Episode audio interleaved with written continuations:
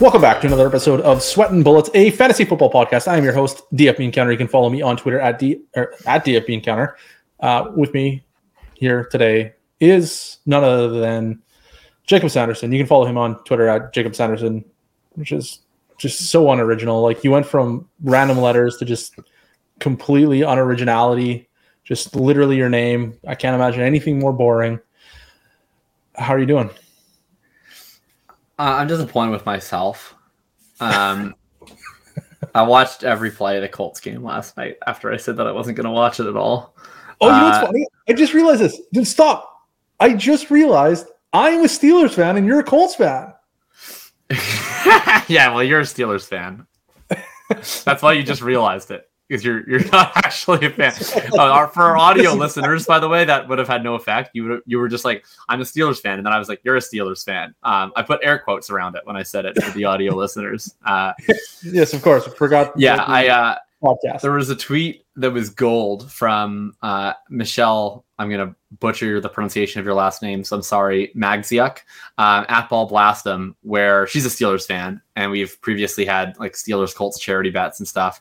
And she was just like, I apologize to all of America for having to watch these two teams. If it's any consolation, if you are a Steelers or Colts fan, you've been suffering this entire year, and now we're suffering with you. I was like, yeah, that's that's how I feel. Like I feel apologetic that the Colts uh, have to get exposed to national television four times this year, two more to come. Uh, but at the same time, you know, if I'm suffering, you also deserve to be suffering. Um, anyhow, the Colts suck. Uh, they are a vessel for sadness, and I'm I'm disappointed that I like actually allowed myself to get emotionally invested in them winning a game that would have been honestly bad for the direction of their franchise to win. I don't know why I did that. I don't know why I do that. Why why do I do that? Why do what is like wrong with humanity where we just become the worst version of reply guys on Twitter as soon as you like watch a set of clothing that you root for. It's bad. I think I think it's fair to say that the Monday Night Football matchup was not a five star matchup. I do want to quickly just touch on one five star uh, oh, topic, nice. if you if I may. I don't know if you guys know this, but uh, you can actually rate the show on like I don't know. Apple. Oh, I thought you were going to talk about the five star recruit George Pickens looked like last night. Oh, are we, are we bypassing that for a week? We'll talk about that, later. Pause for a week. Okay. I want to quickly talk about this because I just need to throw it in hashtag Matt's face. Hashtag Matt, take this. It, this is this is the review that somebody left for us. If you were listening to the show and you like the show, go leave a review. Make sure you let us know how long you would like the show to be because that's what I would like to touch on right now. This review says Best dynasty pod around, which I tend to agree with, and I'm completely unbiased. Five stars for those watching. I'm holding up all five fingers. And this is what he says, or she, this could be anyone uh, of any gender. In the space of three episodes as Sweatin' Bullets, I wasn't aware of Bulletproof previously.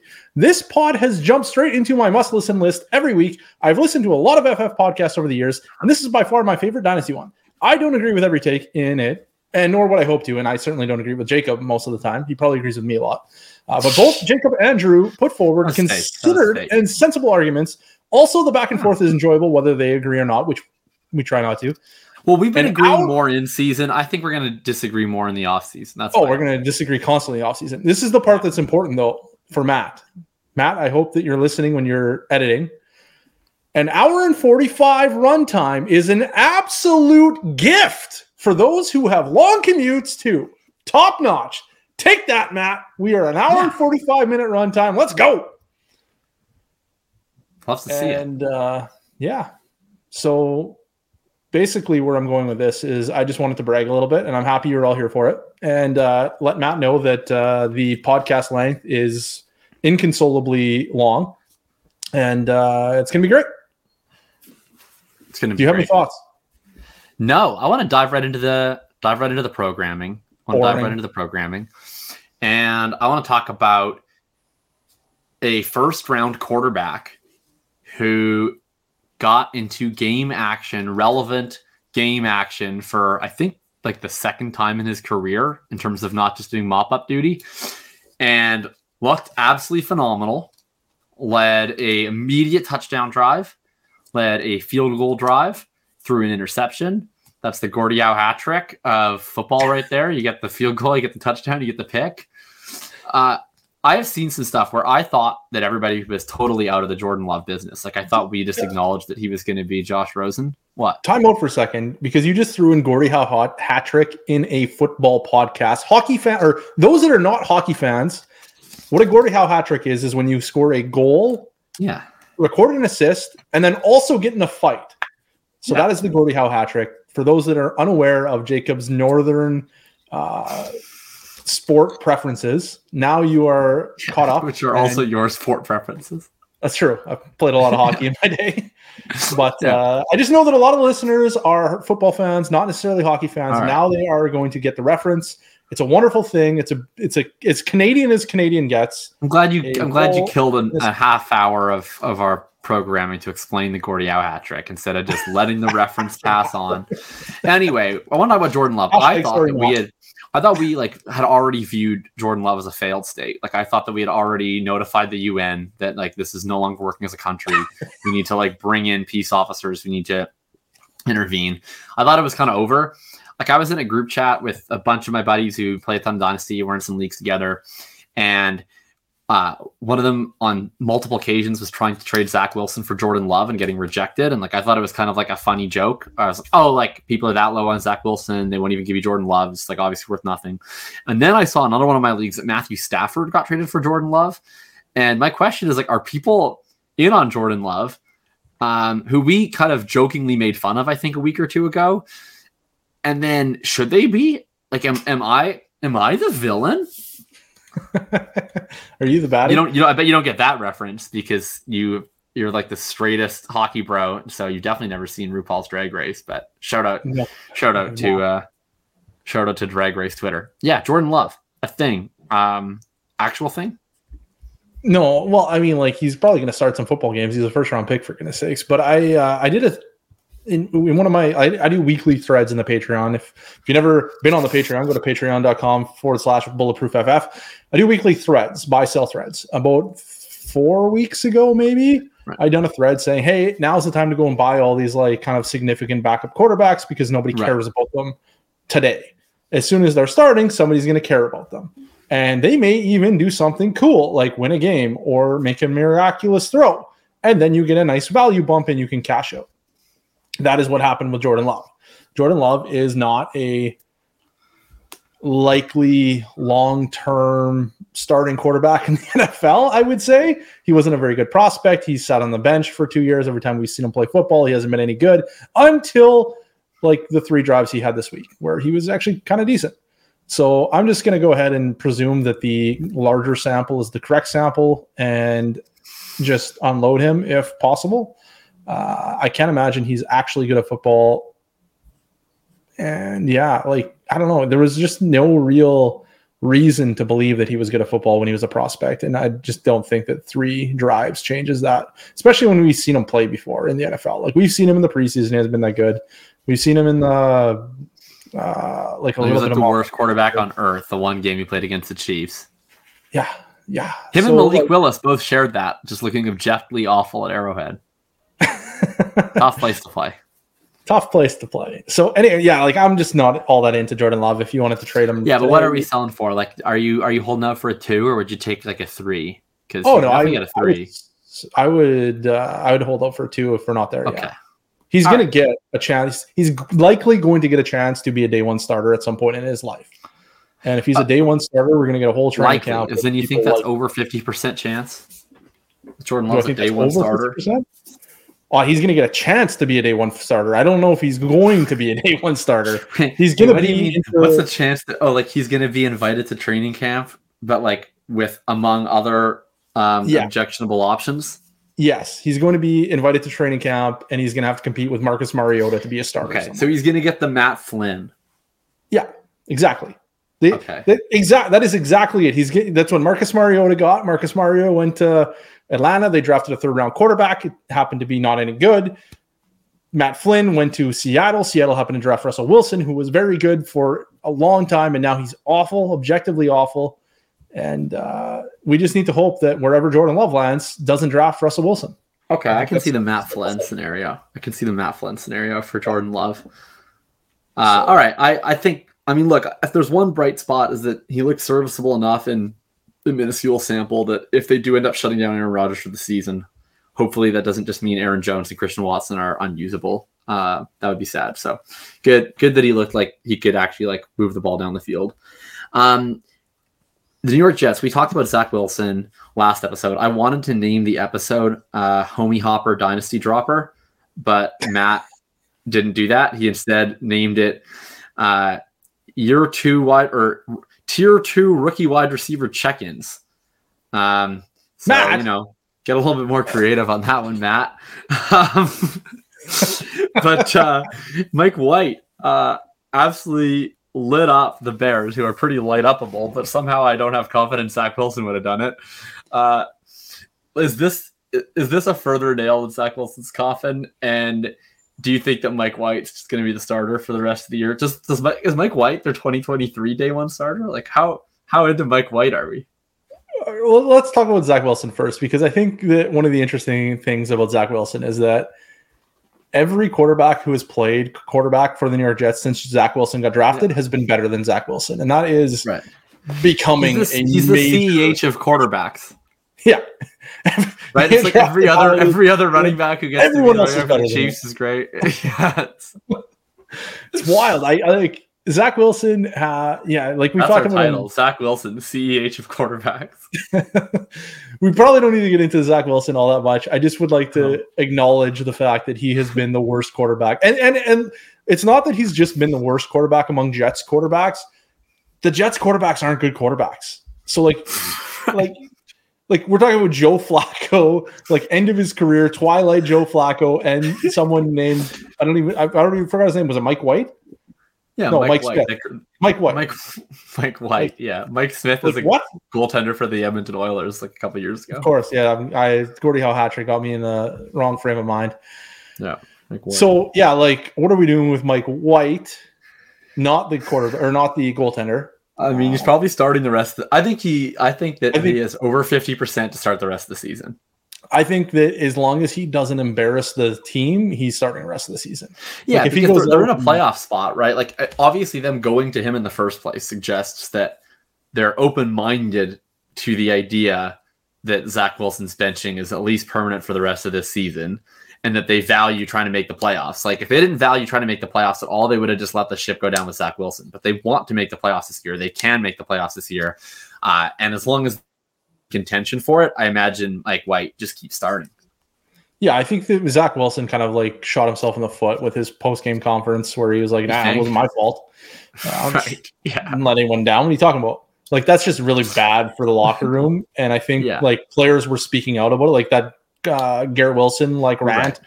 was like not a great look.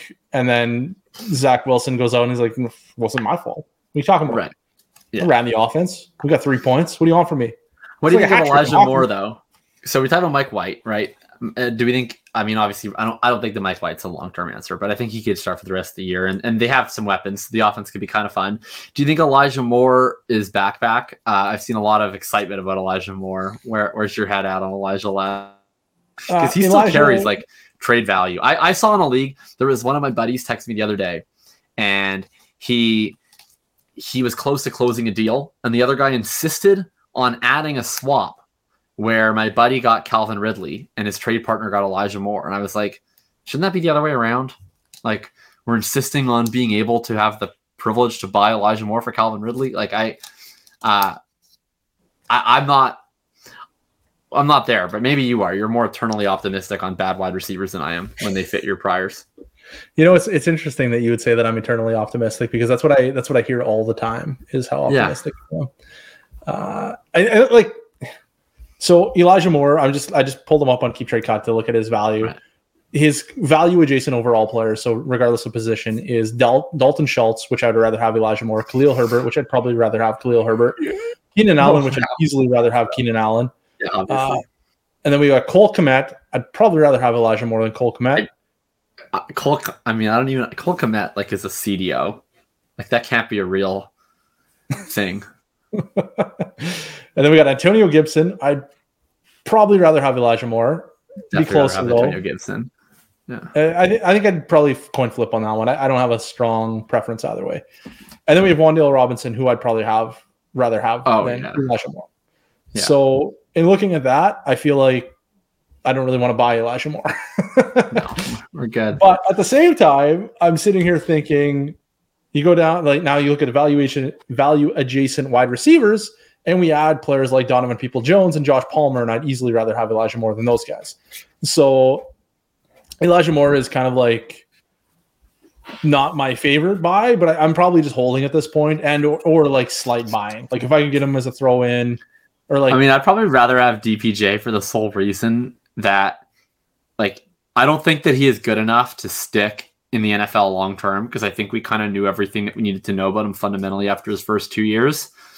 But I think in this current role that he's been in, in this current offense that he's in, he has a legitimate role and he's going to get to play uh, six games here with Deshaun Watson, um, commanding a pretty decent role for the time being. And I think that he could end up being a guy that we're, he could easily be a guy where this offseason you're making six threads about you need to sell Donovan Peoples Jones because he has this really hot finish with with Deshaun Watson, and especially because he didn't score any touchdowns in the entire first portion of the season until Deshaun Watson starts. What's going to happen is is that he's going to continue in this fairly valuable role that he's been in this season in like a fairly like DJ Charkian fashion where he's not actually very good, but he's on a really weak depth chart and he's like sufficient enough as an NFL player He's at 18.6% target share, 24% air yard share. So he's fine. He's going to run hot on touchdowns with Deshaun back these last six weeks. He's going to end up averaging like 16 points per game, something crazy with a touchdown run. And then people are going to post the splits, the Jacoby split against the Deshaun split. People are going to be like, well, if you only look at the Deshaun numbers, he was the wide receiver 17 in points per game. And then people are going to be sending late first for him. That's what's going to happen. I think that uh, sure that that's, that's no, it's going to happen. I'm manifesting this right now. If it if Vegas was offering a betting line on who will Drew trigger the masses the most about with consistent threads about why this player is actually bad while he's being drafted in like the fifth round of redraft leagues. Right now, I would put minus 200 odds on it being Donovan Peoples Jones. He's going to be your Gabe Davis, Allen Lazard next year. Sure. I, I, Don't tell me that you can't see this I reality. This reality I am is not going to rule out the masses overreacting to a small sample on a bad player. I'm I'm absolutely not going to rule that out. Donovan People Jones probably has a good a chance of being the guy that I just can't wrap my head around uh, as anyone. What I would actually do in the like honestly, like I'm I'm going to buy David Bell right now. Like that's what I'm doing right now. Oh, fuck's sakes, really?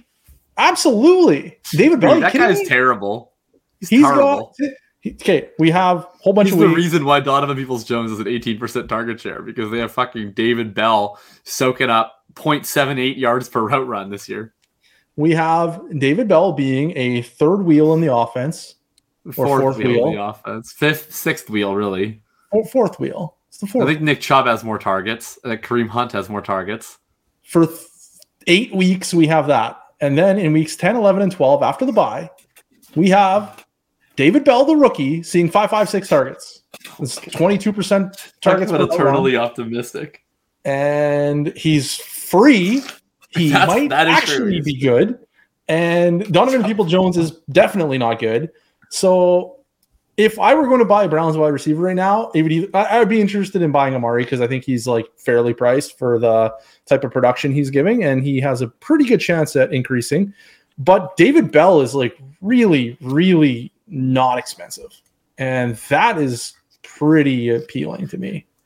I mean, if David Bell were expensive, expensive, I would not be buying. That's true. That's true. He just, is not expensive. David Bell is currently valued at 2,155 keep trade cut points. If you were to look at value adjacent players, we're talking about Cade Otton, Gerald Everett, Mike Gesicki, Hunter Renfrow, and Marcus Mariota. Okay, I, I understand that Mariota. he. I understand that David Bell is worth such a small amount of make believe points that if you go to a new grocery store and you sign up for their membership card, that within like two weeks or so, he's like the green pepper that you have enough points to redeem, and then you can add him into your bag for free. That's okay. That's fine. I'll, that's your take on David he's Bell. He's cheaper. a he's a redeemable green pepper. He's cheaper than Mecole Hardman and Darius Slayton right now. I mean, I would definitely rather have Mecole Hardman and Darius Slayton. Stop it. Absolutely Dar- stop it. I mean, realistically, I'd just rather have like a fourth round pick. Devin um, Duvernay. Yeah, I, I Devin Duvernay triggers me a little bit. Um, I think Darius Slayton might be good. Have you seen those? Like, I mean, we I brought up the Walder ranks earlier. What are the Walder uh, ranks? The Seth Walder, he's like the he's doing these um, composite wide receiver talent evaluations based on like open scores, contested catch abilities, and yards after catch abilities. And I mean, it's it's coming from next gen stat stuff. I, I, mean, I'm like inherently skeptical of these kinds of things, but I will say that for the most part, it passes the sniff test. Uh, in terms of like the guys that you would think are the best wide receivers in the NFL are leading the top of the list, where it's at least has my attention, such that the guys who like obviously don't belong where they are are probably also a little bit better than we think they are. That's kind of how I look at it. Darius Slayton is crushing it. And he's also just been crushing it like as a player this year. I think that Slayton Slayton's only ever had real opportunity in his first year and about half his second year, and then now he's and he's and he's always like earned a fair amount of targets. I'm I'm not like saying I'm not I'm not gonna make this like a a, uh, a soliloquy about Darius Slayton, but I think he's an NFL player. Well, yeah, he's an NFL player. He's been in the NFL for four years. Of course, no, but I think he's like an player. NFL starter. Like I think he's I, I think that Darius Slayton is is like a legitimate NFL starter who the Giants mismanaged. I think uh, Darius Slayton is Donovan Peoples Jones, but cheaper and better, and potentially like definitely, def, definitely better. Donovan Peoples Jones has a career high 18.6% target share this year. Darius Slayton, as a rookie, posted a 17% target share on a 14 A dot. and then he posted a 19% target share year two. And then they didn't let him play football last year. And then here he is this year. He's at 16% target share as a part-time player. So he's at 23.9% target rate on a 13 A dot. Like all, all that had to happen was Kenny Golladay had to die. Wan'Dale Robinson had to die.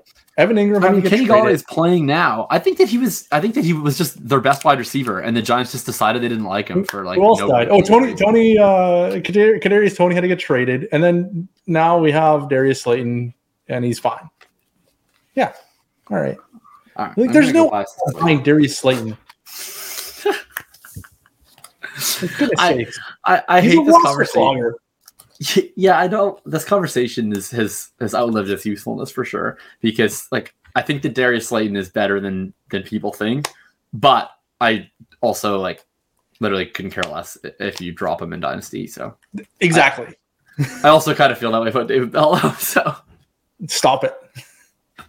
I'm holding the candle for David Bell. We are we are only ten weeks into or eleven weeks. What? How many games have they played? Right, eleven or twelve. They played eleven games. We're eleven games into his career. That's true. And he's ramping up as these wide receivers tend to do, and we'll just let it Tyler, ride. Tyler Boyd upside for David Bell. Tyler Boyd upside. He's got a wide receiver one season on his resume. Let's go. Yeah. All right. So, anyways, uh, I don't remember how we got here. How do we get to the freaking Browns? I don't know. Uh, well, we, you we were talking about guys that you'd rather have than Elijah Moore, or rather have Elijah Moore than, and you said oh, you'd rather have Elijah Moore than Donovan Peoples Jones, and then we yeah, that's how we got here. About yeah, Donovan Peoples Jones, and then we talked about Darius Slayton for a while. By the way, if there is a Brown that you want, it's definitely David Njoku. Oh yeah, of course. Da- we David get the light off for David Njoku like, too we year. we did the thing that we did with Christian Kirk that has paid off. We did that same thing with David Njoku, which has paid off. Eventually, we're about to do the same Noah thing with Elijah Moore and Noah Fant. Absolutely, buy Noah Fant right now. He's free and has the early career pedigree to eventually find his way. And, and we're going to do the exact same thing with Darius Slayton. And we're not he's part of this group. Stop it. We're gonna do the same thing with Rashod Bateman. That's We're gonna do with Chase Claypool. We're gonna do the same thing with Chase Claypool. That's right. That's another good one. Laviska Shenault. I, you know, I, there's a few things in life. a few things in life I enjoy more than the Hasta Laviska video. Like that's probably top two in my entire life of YouTube videos I've ever seen. and I can't. I don't even know what number one is, but I'm not willing to go to number one without having you know thoroughly researched which my number one would be. Right. But uh, that Hostel Laviska video is hilarious, and we're not holding a candle on for Hostel Laviska unless he's an absolute end of bench stash. He he's he's probably going to be in the NFL for a couple more years. Anything can happen. He was fine as a rookie. He was a fine prospect. It's Bryan Edwards just cleared. Bryan Edwards just cleared waivers, and I, I think that Laviska's time is coming shortly thereafter. Well, uh, let it let it be known that. Uh, what did you tell me about Bryan Edwards? You had a hilarious tweet to me about Bryan Edwards. Yeah, I once said uh, in about August of last year, I, I believe that I said something about dear interested uh, trade partner. Let me, uh, set the, let me set the stage. Thank here. you for your offer of a 2022 second round pick for Bryan Edwards. Uh, I will be declining this offer. Uh, something about going to the moon. Uh, yeah, it was it was not a good take. It was a really fun week one game uh, in which he was donutting for the entire game, and Drew was just like lapping around the field for like 58 minutes. And then Bryan Edwards just like not so fast, like Undertaker gift his way like 100 yards in the last like minute and overtime after I think having one catch prior to that. Uh, so we got the last laugh on Edwards for about one week. And then and then he didn't do anything the entire rest of the year and lost his job to Zay Jones. I feel like there were a few weeks where, like, in the first like three or four games, there was a couple weeks where he just like exploded in like overtime or like the last minute, and people yeah. would just lap on me hard, and then it just stopped happening. Do you know? Who, do you know who Darius Slayton is? He's the guy that took Bryan Edwards' job. Darius Slayton is Zay Jones. He's like a guy who was like a pretty shitty prospect who looked like an NFL player first year, weirdly uh, like evaporated from planet Earth for a while, and then he came back and he like made out a nice little NFL career for himself. That doesn't really matter for fantasy unless he's a best yeah. ball pick. Yeah, yeah, that's fair. Uh, like earlier, Jakob was talking about how. What I are the chances that a Dyko is like at this point smashed his phone in anger that we just spent ten minutes talking about Donovan Peoples Jones, Zay Jones, Darius Slayton. He's like, nobody matters. Why are you talking about any of these players? he's like, he's like, I don't even care. It's like I don't even think Drake London matters. These guys are talking about Darius Slayton. I'm tempted to have Matt edit this part out. All right, we're moving on. Uh, we talked about Elijah Moore and some other stuff for for some some reasons. Um, okay, another big breakout that of a player that is probably irrelevant uh, but look, we had a famous irrelevant debate on this podcast before that we thought was relevant about which tight end was the tight end two in this class between Jelani Woods and Greg Dulcich. And at this point, it's probably a debate over who's the tight end one in this class because Trey McBride has 0.3 yards per route run this season. Um, Off slide. Look, I got to give it to you. Uh, Jelani Jelani Walker Woods uh, had a massive performance, almost as massive as he is, eight for 98 on Monday Night Football. Greg Dulcich has been not doing the most in recent weeks. Uh, are you are you ready to claim victory here? Uh, is Jelani Woods right like tight end one? Are, are, you are you victory laughing this yet? I think we have to. Like, have you closed this? Jelani Woods, almost like he has half of Greg Dulcich's career yards in one game. That's how good. That's how good Jelani Jelani Woods Walker is. And uh, I think you just and, have and who still has more yards this season? What's that? Who, who still has more yards this season? I don't know that it matters. What we're talking about is this week. yeah. It's pretty crazy that that he's missed only two games, has uh, over half of Dulcich's total yards for the season, and still doesn't have as many yards. yeah, I mean, his stat line started a little slow 0 0 13, 33 0 27, 4 0 2. That's his first, you know, nine games or so. Yeah. And, th- and then he, he, like he was probably playing injured or something because he missed a couple games. And then he comes oh. back, probably nagging injury all year, slowing him down. Only explanation for why he isn't crushing Dulcich. Uh, and then he comes back fully healthy for the first time all season. I'm making all this up on the fly and he's just put up 98 receiving yards, like an absolute uh, superstar. And uh, we should be like buying Jelani, Jelani Woods Walker at every every pedestal down the aisle. He is the dude that you want in the Indianapolis passing game with superstar Matt Ryan under center. Jeff Saturday has fully unlocked this player.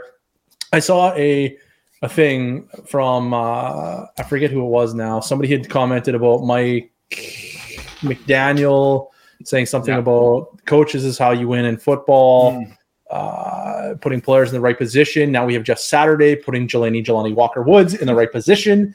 Obviously, this is you know like this is just fate coming true, and uh, just have to trust the process and go and get you to Jelani Jelani Woods. Honestly, there's no tight end in football that is more terrifying as a human being than Jelani Jelani Woods.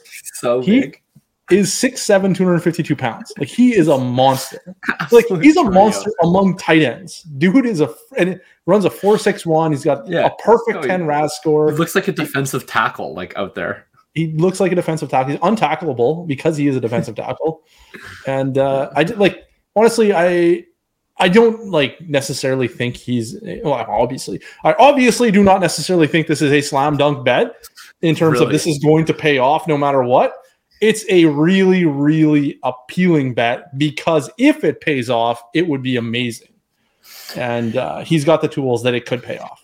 So I notably was not a fan of Jelani Woods' college profile based on the fact that pretty much the only things holding it up were being really tall and also fast and he then a Dominator rating in his final year after transferring and doing nothing the entirety of his career at Oklahoma State, which was almost entirely fueled by touchdowns uh, at Virginia. Um, but I will give it to him. This was a very impressive performance, and uh, here so i'm not going to go by him this week because people are probably like excited but i think yeah, that because he done absolutely nothing prior to this it will not take much for people to be like oh that was a weird trip that happened one time and means nothing if he has like two for 10 again next week. Uh, kylen granson missed this game with an illness. They have been doing a three tight end rotation there and really a two tight end rotation is the f tight end between granson and woods. Maybe he was just so good in this game that they send granson to the bench permanently. That would be too bad. Um, my hope is that they kind of go back to at least somewhat of that rotation.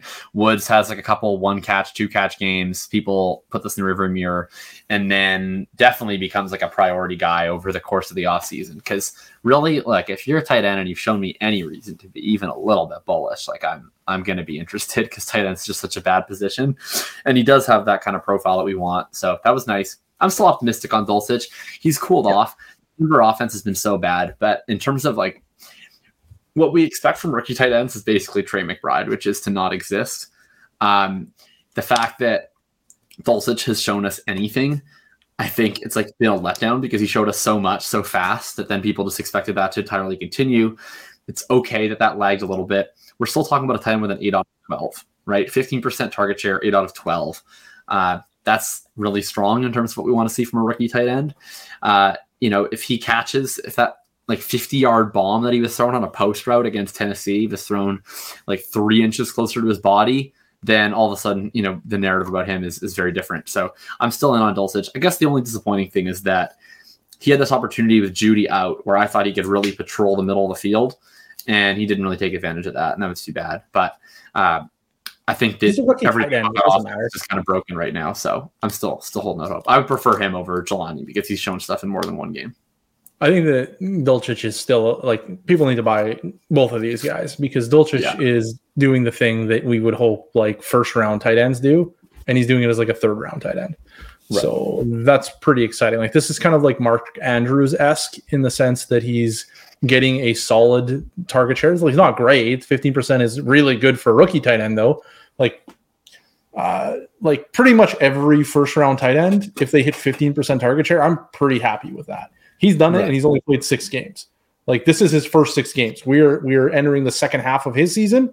So it could ramp up from here. We could have a 16, 17, 18% target share player by end of season, which would be pretty exciting. And then you factor in the fact that he is getting the down the field targets where right. you know most tight ends don't. That adds another layer of intrigue. We have a broken Russell Wilson that could perhaps get fixed by next year. And we have a functional offense, which would be pretty exciting. And I just think there's a lot of reasons to buy both players. Love that. Dulcich All right. is, is good. Good bet. Dulcich country. Let's ride.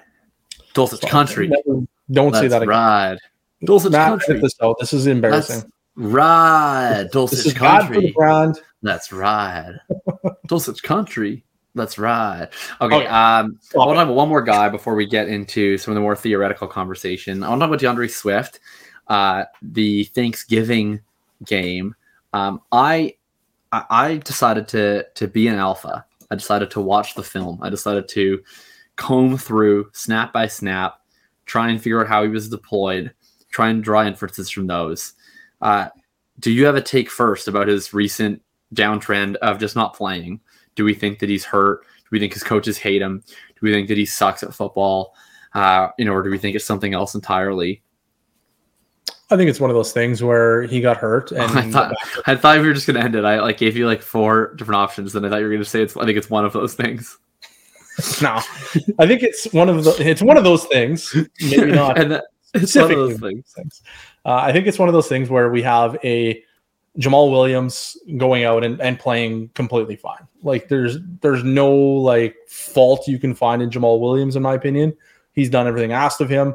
He was given the opportunity, likely to the extent that he has because of the D'Andre Swift injury. And now they're like, well, we can't like put him on the bench because he's he's doing what we wanted.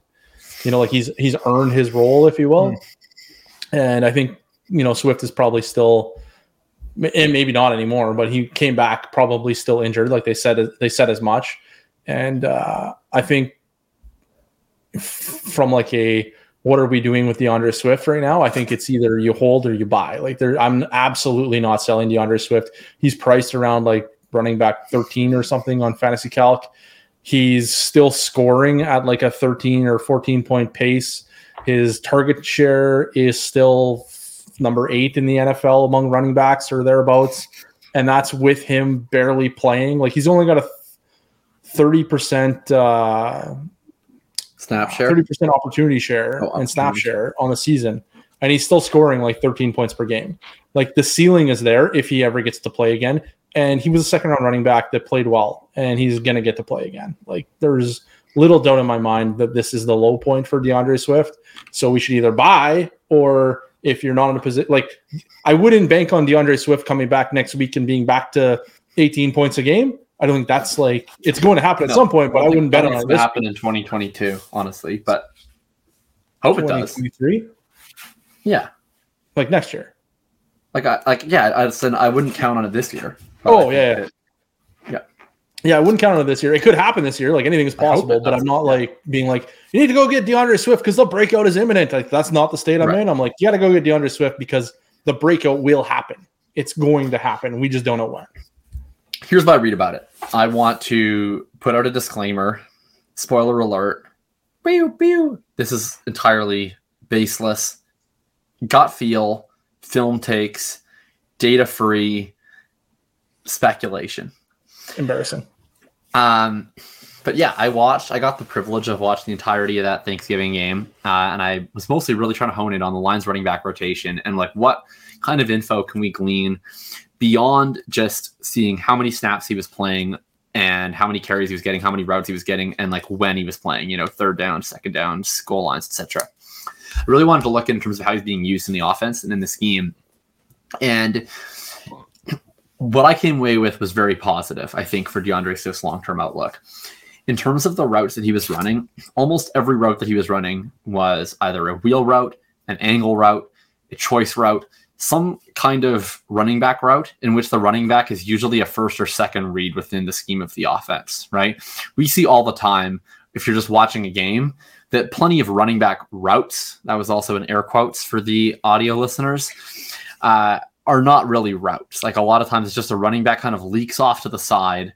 And if nobody's open downfield, then the quarterback checks it to them, right? They're like the fourth or fifth read on the play. Uh, that was not this, right? Swift was running an actual running back route tree. Then you bring in Justin Jackson, and it was more pass blocking, check releases, outlets, you know, essentially the stuff that where the running back is less of a primary focus in terms of the play design. And then in terms of his rushing work, you know, Swift was getting some stuff mostly out of shotgun, mostly tendency breakers, stuff where you know defense is expecting pass. You're bringing in uh, personnel that uh, that displays that. You're running the ball against favorable looks. You're getting running backs into space. He also gets to play on the two point conversion play that they had, which ends up being a run to him to the outside. All this to say, I think that there's generally been two narratives, right, about Swift. One is that he's not playing enough because he's not healthy enough. And two is that he's not playing enough because the coaching staff has lost trust in him because of his deficiencies as a player. And I have been pretty vocal going back to the summer about some deficiencies that I think Swift has as a player, mostly in relation to his rushing ability. That being said, I really think that this is mostly health related to a point, or at least as it relates to Justin Jackson getting snaps. Like, I think that if Swift were fully healthy, he would be getting all of his own role plus all the Justin Jackson role and maybe a little bit of Jamaal's stuff. I think that he is not shown to be a reliable enough decision maker and running back in between the tackles. Where I do think for probably most of Swift's career, unless he shows stuff that he hasn't to this point, he will either be accompanied with Jamaal Williams or a Jamaal Williams type who takes 10 to 15 carries uh, between the tackles each game and potentially takes some goal line carries away from D'Andre Swift. I think that's just kind of the deal with Swift. But if you hate a player, you don't go out of your way to play him in situations where he's an intentional read within the offense, where you're taking advantage of his skill set as much as possible. To me, I think his shoulder is in a spot where it needs surgery after the offseason. He's probably putting it at risk by getting it into harm's way and taking further hits on it. And I think they're looking at it and they're like, you know what, we're not going really anywhere this season. This guy is a part of our plans and we're going to use him when we can, but we're not going to put unnecessary hits on his body when he's not doing things that he can do considerably better than Jamaal Williams and Justin Jackson. We don't really need D'Andre Swift to just sit around and be an outlet in the flat, and he's not, you know, providing so much value on these carries between the 20s that we're going to put him out there time and time again and take that punishment on his body. So I do think what I saw is pretty bullish on Swift. I would be buying Swift um, for honestly the first time I've said that until about early last year, where I've been into buying Swift, and, and I am right now. I think that he's a really good option on, you know, maybe not a contending team in the sense of that he's probably not going to provide you a ton of points. Um, but just from like a value perspective, where I think a guy who's going to rise in value, there's not that many young running backs that I think are inefficiently priced because people are so well, not that many young running backs that I think are inefficiently priced and that they're priced too low um, because people are still thirsty for young running backs, right? Like you're paying such a premium on guys like Pierce, guys like Stevenson, guys, you know, even guys that are more secure, guys like Etienne and Walker, who we like more. You're paying such a massive premium. I think Swift has an opportunity to be a, a pretty valuable buy low for you. Um, not without risk, but I think it's more likely than not that he winds up in a really valuable fantasy role again next year. So just just to like set the record straight, uh, David Gautieri, one of the patron analysts, had tweeted, I believe it was yesterday, uh, about how Dameon Pierce is valued like the same as D'Andre Swift in hmm. Dynasty right now, which is an interesting proposition because despite D'Andre Swift playing like a super part time role, like almost a backup of a backup role, or like usage in terms of opportunity, Hmm. D'Andre Swift is outscoring Dameon Pierce on a points per game basis. Wow. Like this is like th- this is why Dameon or this is why D'Andre Swift is a buy and Dameon Pierce is a sell is because of like the way that D'Andre Swift is going to score points is a way that very few other running backs can score points, and it's a very efficient way to score points because he gets hmm. most of them through the air or in the red zone. So like Dameon Pierce right now is at twelve point nine fantasy points. D'Andre Swift is at uh, uh, shoot, what was he at? 13.1 or somewhere thereabouts. And Swift is barely playing. So, like, I get like, I think where people get hung up sometimes is you're, you're, you know, you buy D'Andre Swift that running back two in the world kind of thing last summer and or two summers ago in, uh, in your startup draft and you're expecting this like huge performance. He's going to rule the world, right? And then he mm. doesn't and now you're sitting here being like, oh man, like he's only scoring 13 points per game. This sucks. I bought him on RB2. He's now producing at like RB15 or wherever he's RB20, I think he's right now. And it's like, that is awful. Feels bad, right? But then when you look at it and you're like, well, actually, like, you know, this is kind of about as bad as you could imagine. uh, hmm. And he's still scoring RB20 points and he's dropped a lot in price. Like, you can't sell him now uh, we're going to see better days almost assuredly, unless he like you know has some catastrophic injury and we never get to see him play football again. That's always a possibility, but that's a possibility with any running back or any NFL or any football player, yeah. really. So from like a projectable standpoint, we have to expect D'Andre Swift to do something again at some point, and he's priced like he probably is Dameon Pierce, and that's just really weird. So yeah, I'm taking it back. I said hold and or buy, likely buy. I'm just putting it at like hard buy. Just don't expect production now. Like if I'm you're hard buying, it's for production next year, not yeah next week.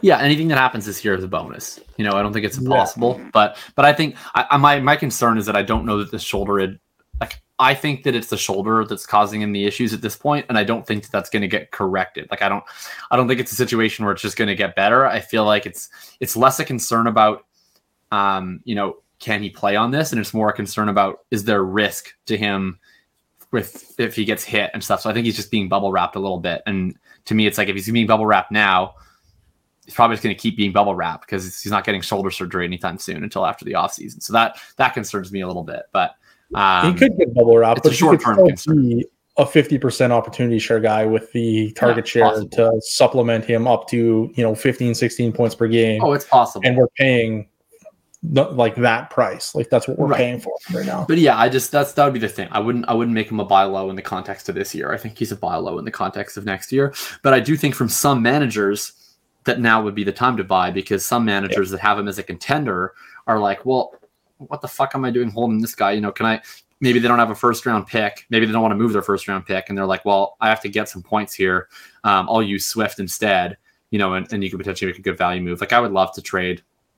Uh, I mean, yeah, really any older running back that's scoring a lot of points right now for Swift would probably be, you know, an easy, easily envisionable type of deal that you could get done. You know, maybe a DeAndre Hopkins, something like that. Yeah, there's there's tons of options to trade for D'Andre Swift right now. I think it's. It's uh it's one of the things that I think a lot of people really struggle with in dynasty is they want to buy they don't want to buy players that aren't doing well. you know, like who are the buy lows? And you like tell them they're like, well, all those guys suck. It's like, yeah, that's why you can buy them low.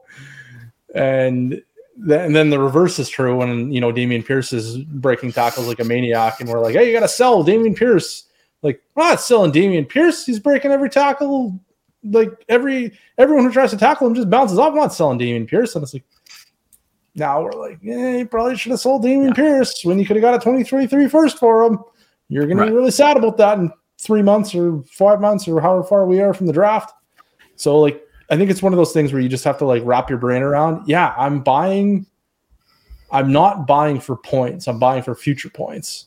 And then which I which I almost never want to do on a player that's playing games. Like this D'Andre Swift situation is really an exception to the rule for me. Uh yeah, I mean there's a few other situations. You like do it that. more often than I do, but those are usually circumstances where I disagree with you. Yeah, like all the times that I'm right when I'm like, you just need to buy Christian Kirk because it's going to happen. You need to buy David Njoku because it's going to happen.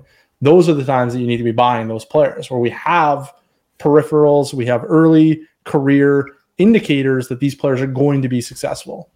And you just need to trust the process and go get them when they're cheap. You don't go and buy Christian Kirk for a first round pick last year. That would be foolish. You go and buy Christian Kirk now, or you bought him two years ago when he was like basically free. So, anyways, that's all I got. All right. Uh, that was the unreceived portion of the conversation. I want to talk about two other things today, two other players, but really more a concept. Uh, I wrote in this week's Hitchhiker's Guide to Running Back, which is my weekly column uh, about the idea of proxy variables. And I wrote about it mostly, you know, I don't even know if we're going to get into him because this is more of a redraft take, but I wrote it mostly in regard to the running back dead zone and Josh Jacobs, who, of course, has just been an absolute league winner, superstar this year, dropped a 48 point performance this last week.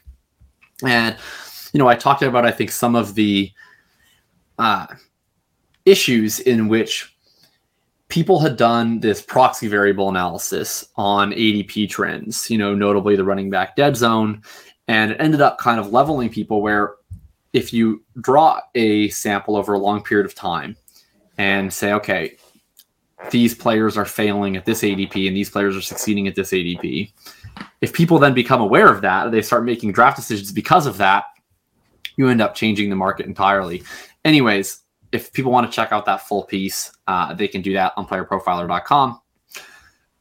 But what was interesting is that as I was writing this piece, we were having two discussions about two rookie wide receivers in the Bulletproof Discord, Chris Olave and Drake London, in which some of these same proxy variable conversations were being brought up. And I'll get into what that is in a sec if people don't know. Uh, the first was we had talked about okay, are we willing to just say Chris Olave is the clear standout wide receiver one in this rookie class, or is he still in a tier at the top, or is he potentially for one person on this podcast not even in their top tier? Uh, and the other question was, okay, what about if Drake London face plants? Uh, you know, and we'll talk about that. So maybe let's start with the Olave conversation. Then we'll quickly pivot to the London faceplant conversation. And then we'll get back into this idea of proxy variables tying us all kind of together. But uh, why is Chris Olave not your clear wide receiver one out of the rookie class at this point? Uh, Chris Olave is not my clear wide receiver one out of the rookie class at this point because I am projecting players into the future, whereas other people are merely looking at what they're doing today. And I think that is a tremendously poor decision to make. So that's pretty much it.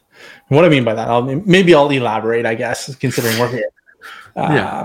What I mean by that is Chris Olave is, you know, he's he's got a few different things that have historically not been excellent for high ceiling production. One of those things is his average depth of target, which I'm slightly less concerned about now because it's come down a lot. When we first had this conversation, I think it was at like 18 or something ridiculous. Now it's at 14.8, which is like just outside the range that we usually look for. Um, so it's not mm. precluding him from that standpoint. But before that, we actually got the midseason report from Matt Harmon on reception perception. And I was concerned about Chris Olave winning exclusively in these deep quadrants of the field. And I was like, what if he's only a deep threat? That could be a bad thing. Sure, he's getting a lot of targets, but we're dealing with a small sample. If he's only a deep threat, those targets are going to come down. Then we got the reception perception report, which said Chris Olave is winning everything. Chris Olave is one of the best route runners in football, and that kind of changes everything. Now I'm no longer worried about that, and now his ADOT has come down, and now I think you, you invented a fake reason to be worried, and then it was turned out that reason was fake, and so you're no longer worried. Well, what happened was everything changed, and we got actual no, uh, information. nothing actually changed. Uh, exactly changed. what exactly what you were told. Uh, so, what happened is what happened. That's one thing. Number yeah, one that was a bit worrisome early in the season. And it, should be noted, I'm, I'm, getting a lot of flack for saying uh, that we shouldn't have been buying Chris Olave. In week three, I exclusively said to go and buy week Olave in my mm. column on the Patreon. So mm. get out of here. That was before everyone else got in on Chris Olave, and then his price skyrocketed after that. So, anyways, moral of the story here was nothing, and we'll continue. The other issues with the Chris Olave profile for me were simply that he is not a prototype, which is, again, not as much of a concern as it would have been, say, five years ago, because the NFL has changed tremendously in the past few years. And we're getting more small players drafted highly in the last three years than we have in like the last 20 combined. Like it's crazy. We're yeah. we, the, the NFL has completely flipped that. And I'm at the point now where I don't care if someone isn't a prototype but I kind of like them to be a prototype still. Like I, will give Drake London a little boost because I'm like, ah, he's still a big dude that's probably gonna play X. Whereas Chris Olave is like, ah, he's a small dude. He, he's not even playing X. He's playing flanker. I don't know. Maybe maybe he's gonna get a whole bunch of targets for the rest of his life. Maybe he'll be a 30% target share player at flanker, which we don't normally see. It's possible.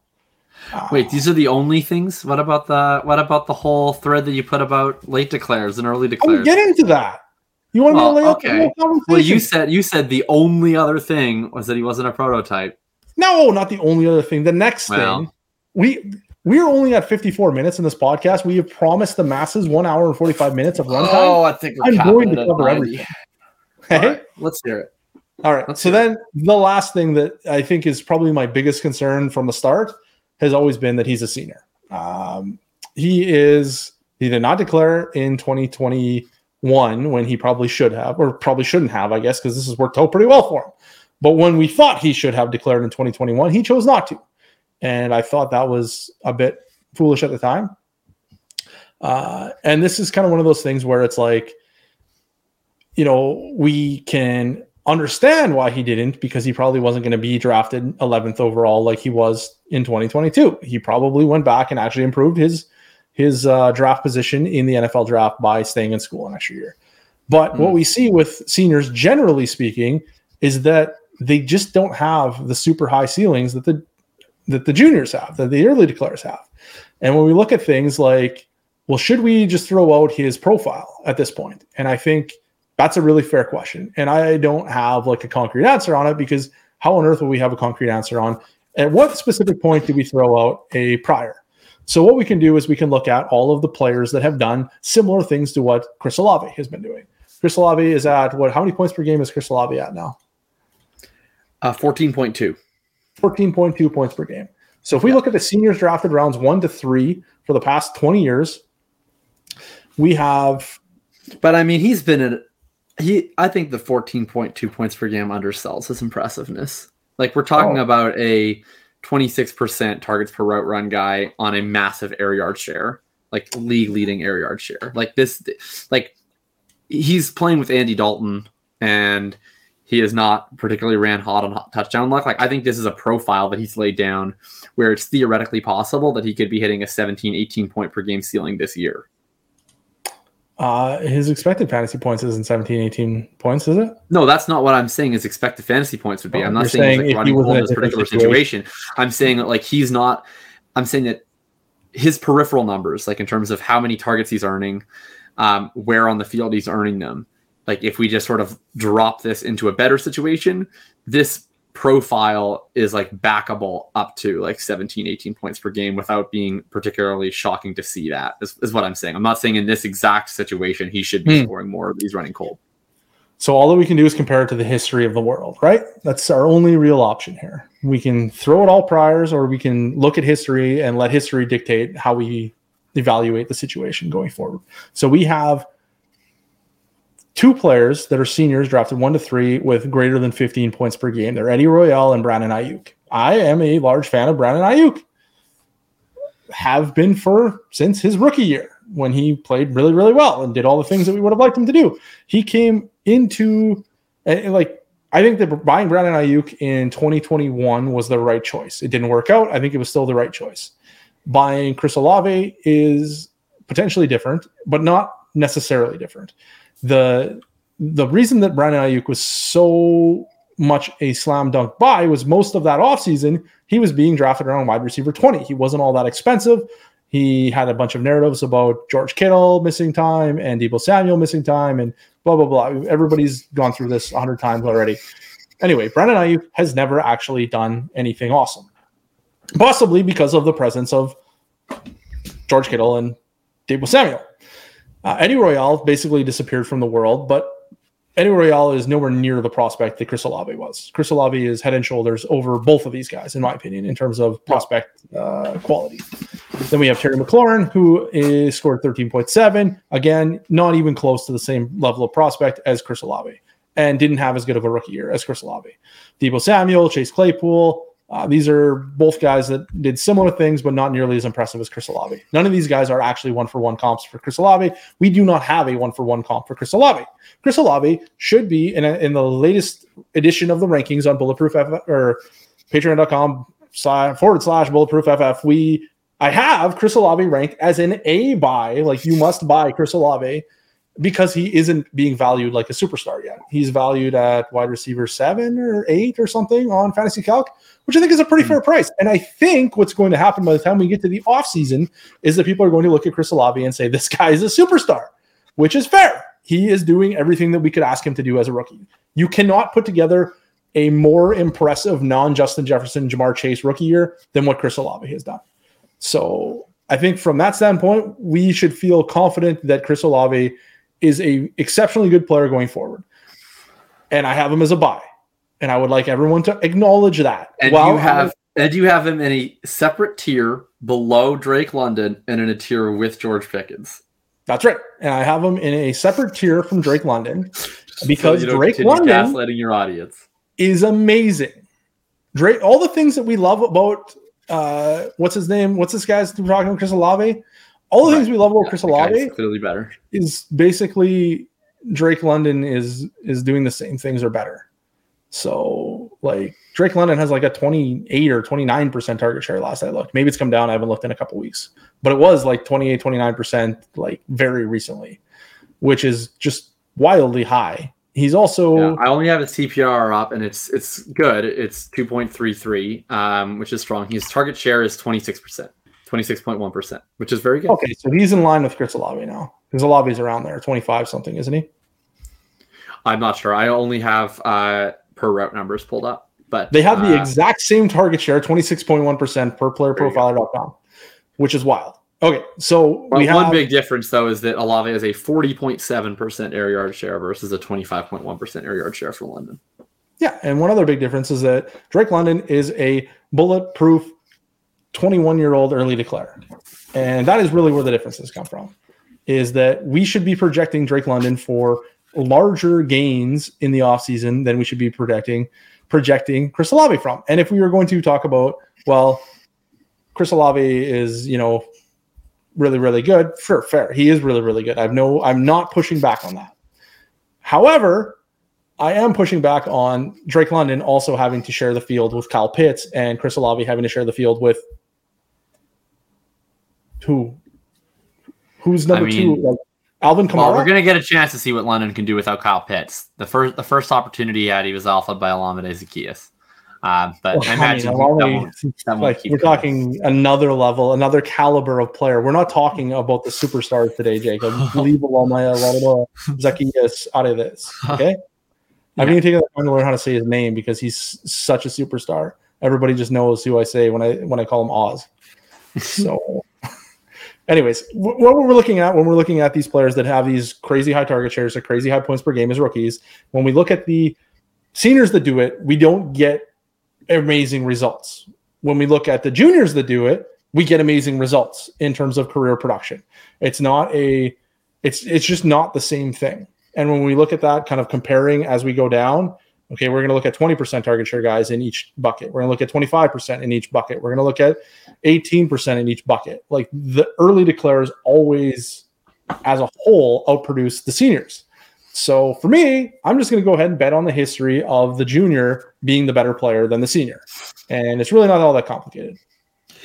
Okay, so here here's where I'm going to get into this um, proxy variable take. So first of all, I want to talk about what a proxy variable is if people don't know. Basically, a proxy variable is any sort of variable where we're using one thing to predict the result of another thing that isn't directly causal, but is correlative, right? So in this case, you know, we're talking about Chris Olave being a late declare, Drake London being an early declare. And what I certainly would stand by, and we're going to talk about this uh, a little bit too, I certainly would stand by is the idea that, yeah, it actually does matter uh, early declare versus late declare. It has over time. This has signal.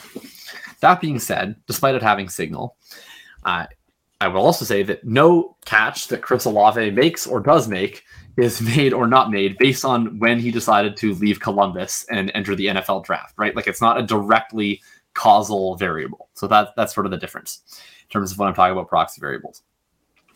How we treat those, I think, as they start to linger is interesting. One thing that's notable about Chris Olave that makes him different than most almost all uh, late declares, even among first round picks, etc., is that he actually did have early production. Uh, Drew, I think, has more expansive comps, and so if you would like to fill in the blanks with any other ones that he's able to, uh, that would be delightful. But at least from the list that I was able to compile together back in draft season, which I just went and revisited, which was I think the last ten years, the only uh, late declare first round pick that was looking at first round picks that had two seasons above the production threshold line that we would expect to see among top 24 or better NFL wide receivers in their first three years. So essentially, the only ones who would have qualified as bulletproof had they got the same draft capital, had they uh, also declared early was Corey Davis. That was like the only guy who had those two out of three years. If you drop the thresholds a little bit beyond the top 24 line that Campus to Canton uses that I'm citing, you could have potentially gotten Tavon Austin and Kendall Wright in there. They were very close the second year and they hit one. Uh, Chris Olave did, right?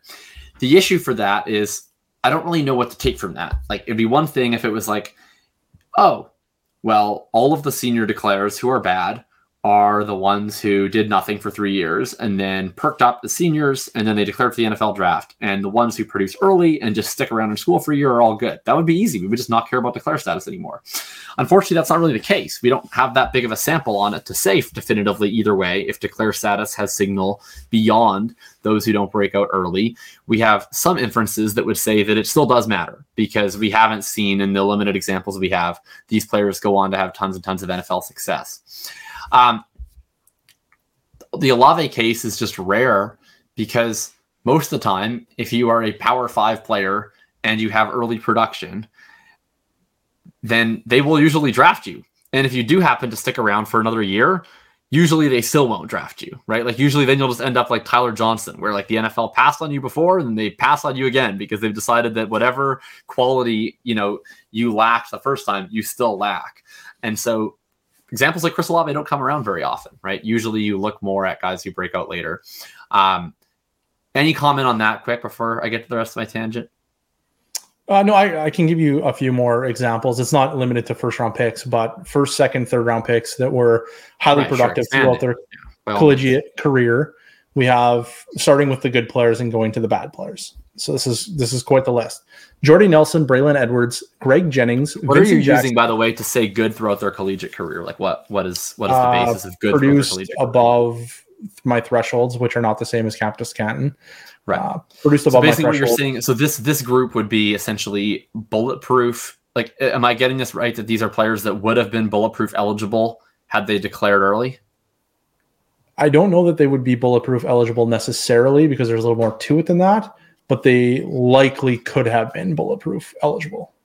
Okay. If that makes sense. Okay. I don't know. Like, I didn't sort this by like some of the age stuff. Yeah. There's a couple other factors here.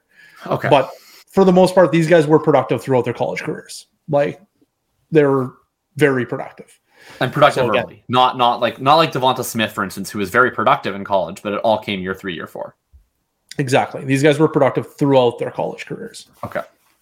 Uh, so again, we'll start from the top. Jordy Nelson, uh, Braylon Edwards, Greg Jennings, Vincent Jackson, T.Y. Hilton, Tyler Lockett, Emmanuel Sanders, Roy Williams, Lee Evans, Kenny Golladay, Michael Gallup, Kendall Wright, Jordan Matthews, Kevin Curtis, Corey Davis, James Washington, Leonte Carroo, Andy Isabella, Titus Young, Anthony Miller, Michael Floyd, Tyrone Calico, who I've never heard of, that's 2003, uh, Bryant Johnson, Rashaun Woods, Derek Hagan, Michael Jenkins, and Jason Hill.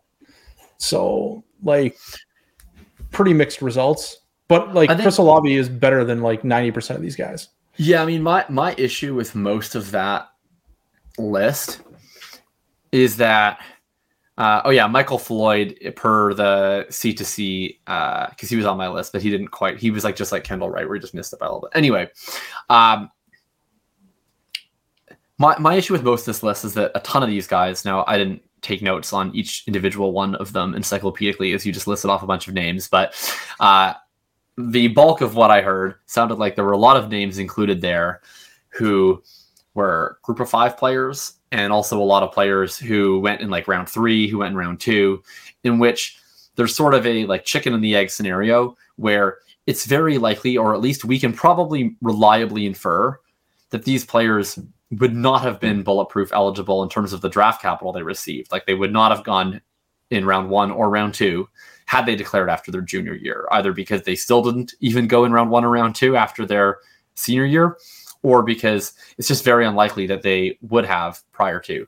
With Olave, I think it's a little bit different. Like I don't think he would have been the 11th overall pick had he come out as a junior, but I, I, think that it's probably pretty likely he would have been drafted in round two. It wouldn't have been super shocking if he went in round one it's all speculation. We don't know for sure, but I do think that that puts them in a slightly different conversation. All this being said, I'm not like using this to rewrite history and say that, oh, this late declare stuff's just a proxy variable. It doesn't matter. It doesn't have any signal. We shouldn't have ever cared about it in the first place. What I am saying though is I think that in this scenario where we've already seen that he is good, I think that I'm willing to give it a little bit less weight. And that's because I think that the idea of these direct variables that we consider when we're evaluating players, you know, these are things that I think have more lingering effect, even if they aren't showing up in what's happening currently. For example, I, think that Amon-Ra St. Brown, a player who I love very dearly, I think at some point has a glass ceiling. Now his glass ceiling might be like wide receiver six overall. Like it's, it's still probably a very high glass ceiling. But I think there are aspects of his game that have a glass ceiling in the sense that he's a lower ADOT player who is used in a way that most offenses don't orient orient their offense around, right? It's not very common that we see an NFL team over a large number of years orient their entire passing offense around throwing 30% of the time to a low ADOT slot wide receiver. I think that that gives him somewhat of additional fragility, even in ways that it doesn't show up right now. In a way that, for instance, at this point, his draft capital doesn't to me. Like, I think he's done enough now where I no longer really care about him being a round four pick. I care about maybe some of the reasons that were reasons why he was a round four pick, like I just mentioned. With Olave at this point, I think it's fair if you want to emphasize the prototype aspect to still emphasize that in the sense that that doesn't really go away. I think at this point, I'm kind of over caring about the late declare because during the draft process, it was like, well, you know, we don't know where he would have been drafted if he just declared coming out. You know, are we going to, what are we potentially double counting? If we say, well, he would have been this way, uh, you know, he would have still been drafted highly if he declared after year three. So let's just ignore the fact that he's a late declare. Well, then we shouldn't be factoring in that he was the 11th overall pick, that he went round one, right? All of these things. We can't live in alternate realities. At this point, though, what we do know is that he did legitimately produce as a sophomore and as a junior. He is extremely good at football. And so the idea that this late declare status, that basically him making the decision to choose to stay in Columbus for a senior year, even if the NFL did at that time say, yeah, we're not going to draft you in the first round or the second round, even if so, they were just clearly wrong. So we're looking at a prospect who kind of hit what he needed to hit in college to be BPP eligible, who has shown in the NFL that he is clearly going to be a hit. You know, it's really just a matter of how massive is the hit. Where I want to be a little bit more context driven and I want to be looking at these players a little bit more individually. And I'm pretty much over caring at all about Chris Olave's declare status at this point in time. But I want to make very clear the distinction because I think we're going to have a lot of this conversation coming into draft season where people are going to be like, LOL, you idiots. You faded Chris Olave because he's a senior. We should no longer ever care about declare status. That's not what I'm saying. I don't think that Chris Olave succeeding makes me no longer care about declare status for all wide receivers, but I don't really care about Chris Olave's particular declare status for the purposes of Chris Olave anymore. See, and that that's interesting to me that you say that. I think you're right that we need to still care about early declare status and prospecting for sure. I find it interesting though that you're like, uh, well, we could see that this happened or that this matters, and then we can see that it still matters after the rookie year, depending on if you're comparing early declare to senior. Like when you're comparing apples to apples, you're comparing 25% target share guys in the early declare or the senior bucket, we still see the early declares outproduce the seniors. So when we when we are comparing apples to apples, we're still seeing it matter, even after we're comparing their rookie year and not their prospect profile. We're talking about prospect profiles done. We're just looking at let's look at the senior versus early declare on what they did as rookies. So, so I think matter. that there's a difference. I think that there's a difference in in in how we view Olave. Like like you admitted, you said he's like was a better prospect on the whole than most of these guys. Think about like the game think about Jenga, right? If I think about like Chris Olave's Jenga tower at this point in time, it's like with what we know, right? We know that he's a really good NFL player. We know that he was a really good college player year one through year three. And we know that he stayed for a senior year in which he was pretty mediocre. If you like take out the senior year Jenga piece from the Chris Olave Jenga set, everything else just holds together fine. Like it would still make sense that he had this production in college and then he's really good in the NFL and the structure would not fall out. With like a Brandon Aiyuk, if you just take out his senior se- season from existence, then we're now looking at like a bust tier JUCO prospect with one year of mediocre production, who then flashed for one really big year in the NFL. And it would be very fair to be like, yeah, I still have a lot of questions about this guy sustaining this moving forward right? In fact, his senior year of actually producing gave us increased confidence about Brandon Aiyuk that we would not have had based on the rest of the profile in a way that Chris Olave's didn't. Like he only lost stock his senior year. Anything that existed in his profile existed on a standalone basis without it. And I think that that is a legitimate difference when we're talking about looking at individual players and making decisions on individual players and applying context to those players. I think that it's important to look at it in that light. I think where like I guess where my pushback comes from is you're like, well, we know he would have been drafted highly as a junior. I'm like, I, I don't know that he would have been. He was, I believe, like wide receiver eight or so in most people's rankings as a like potential declare in the 2021 draft. Right, but I'm saying I actually don't really care now. Like this is the saying, same argument. That, this is the same argument that we had about Amon-Ra St. Brown last year, and I'm not going to pattern match to say that I was clearly right about that, and so thus I'm right about this. But like eventually, there was like a one month interval where I had fully got on the Amon-Ra train, and you hadn't quite, but you eventually did. Um, so props to you, despite what fantasy receipts has told you, you did eventually get very firmly onto the Amon-Ra train. And my argument we had it's funny we had we're having this exact same argument now and i forgot that we had this argument basically my argument with amon ra was like okay the fact that he went round four at draft time and was, for people who don't remember, Amon-Ra St. Brown was a bulletproof eligible prospect at the moment that he declared, who became not bulletproof when he did not get drafted in the first two rounds, uh, similar to David Bell, except that David Bell still got drafted round three, so he retained coin flip status. Amon-Ra St. Brown got drafted in round four, so he fell all the way through to bust tier because Much, uh, we put everybody into bust tier regardless of your college profile. And my stance was that at the time that we did this, that was the correct decision. But that after we had already seen him play in the NFL and be really, really good, now we're looking at a player who was really good in college and really good in the NFL. And we shouldn't really care about the fact that he went in round four anymore. Like we're talking about direct variables and proxy variables. The direct variable said, this guy's going to be really good. He's always been really good.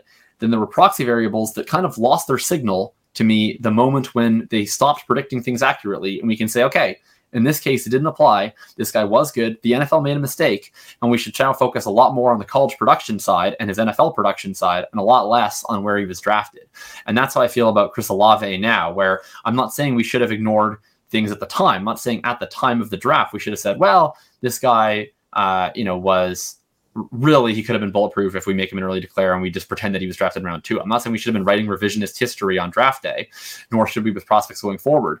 But at this point in time, I, I really don't care about like I think we can just kind of pretend like his senior season in college didn't exist because it doesn't actually have any direct bearing on what he's doing in the NFL and the rest of the profile holds up. So if he had a 3 percentage point lower target share, you would change your stance. Like in, in like it, when? Now. Like right now? Yeah. Uh not really. I mean, I, I guess I would change my stance like in the sense that I wouldn't think that he is like clearly and decisively above Drake London. Um, I, I, I, wouldn't really change my like London. macro stance on uh, like Olave and how much we should care about the fact that he was a late declare. I wouldn't care that much. I, I, think where my or not my hang up, my like okay, I'm kind of in is that he's like head and shoulders above everyone else. But if yeah. he wasn't head and shoulders above everyone else, he had a three percent lower target. Yeah, but you are in the chair, Blanche. Hey, do you know that movie quote? It's like, if I wasn't in this chair, it's like, but you are in the chair, Blanche. No, I don't know that movie quote. What movie is it? I honestly don't even. What movie is it? If you're if you're listening to the podcast and you hear this section of the podcast, please let us know what movie this terrible movie quote. Oh, whatever happened to Baby Jane? I've never actually seen the movie, but my dad just used to say that quote all the time. um, it's like a really old movie, like it's in black and white. Yeah. So I, where I'm going with this is that if we had Chris Olave kind of comparable by being three percentage points lower to every other good senior, you would still be pounding the drum that we need to not treat Chris Olave like the other seniors. Less so, but yes. Wild. All right. Like, because I, I think that it's to me, the difference between him and these other seniors is not as much that he's so much better in the NFL as these seniors, it's that he was so much better in college than these seniors. Like if Brandon Aiyuk, okay, here's here's the, here's the better way that I would phrase it. If if um if Brandon Aiyuk's target share was three points higher, I wouldn't say that we should have completely ignored the fact that he was a senior declare. No, I like. I, th- I think really what it comes down to, and why I'm making this like Chris Olave stance that I, is like kind of I don't want to say flimsy, but it's like I'm saying I don't want Chris Olave when he's priced like a superstar. That's what I'm saying. That's my stance on Chris Olave. As of today, I'm fine okay. with Chris Olave because he's to be clear, I don't either because he plays wide receiver. But like, you know, like in terms of a Chris Olave qua Chris Olave take, pro. Like, uh, but I, you know, Justin Justin Jefferson is like I think has like a twenty percent chance to be the best wide receiver of all time, and I mean he's probably a sell right now in my opinion. So I'm just saying, like, eventually, if Chris Olave is the wide receiver three a dynasty in startups, like, I will never draft him in a startup at wide receiver three prices, to be clear. But See, that has nothing to do with Chris Olave being a senior declare, is what I'm saying. That just has to do with well, the I think it should. wide receiver. I think it absolutely should.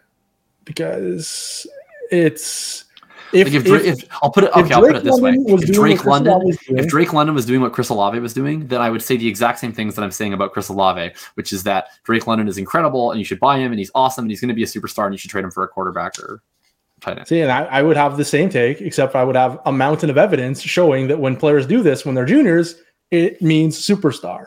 Whereas when Chris Olave does this, I don't have a mountain of evidence saying, "Hey, look at all these guys took the same path." It's totally normal, and we should bank on this. Like right, if that's Drake London was wide receiver three, I'd be saying buy Drake London. Right, but that's because you're deciding which value, which variables carry value at which points, right? Like, okay, here's another difference, right? There was another way you could rearrange this table and group in Chris Olave with other people who had similar production in college to him, right? Now you're bringing in a bunch of early declares into the sample. You're probably filtering out some of these late declares into the sample and say players with this type of college production profile and this type of NFL profile become superstars. Like that is another possibly viable way to arrange this in a way that it wouldn't have been for Brandon Aiyuk. Fair. Yeah, sure. That's that's a fair assessment. We could well, I, mean I like I think the other thing too is like Chris Olave did play his senior year and wasn't awesome, but Chris right. Olave played with really good players. So Chris Olave yeah, I'm not taking away really from that. Was, as productive yeah, as maybe we're implying in college.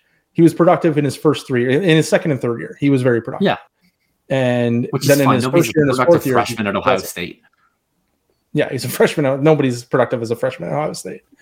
Uh, but yeah, like I don't know. It's just uh, it's one of those things where it's like, hey, you know what? I love everything about this except for this one fly in the ointment, and I'm just not willing to pay up for it uh, if we're talking about superstar prices. And that, that's right, really guess, where I'm like, okay, but here's here's what confuses me is like, I feel like we're having this same argument in reverse with Chris Olave that we were having with George Pickens, where it's like this guy's being priced, you know, as though everything's peachy, but there's this one little fly in the ointment.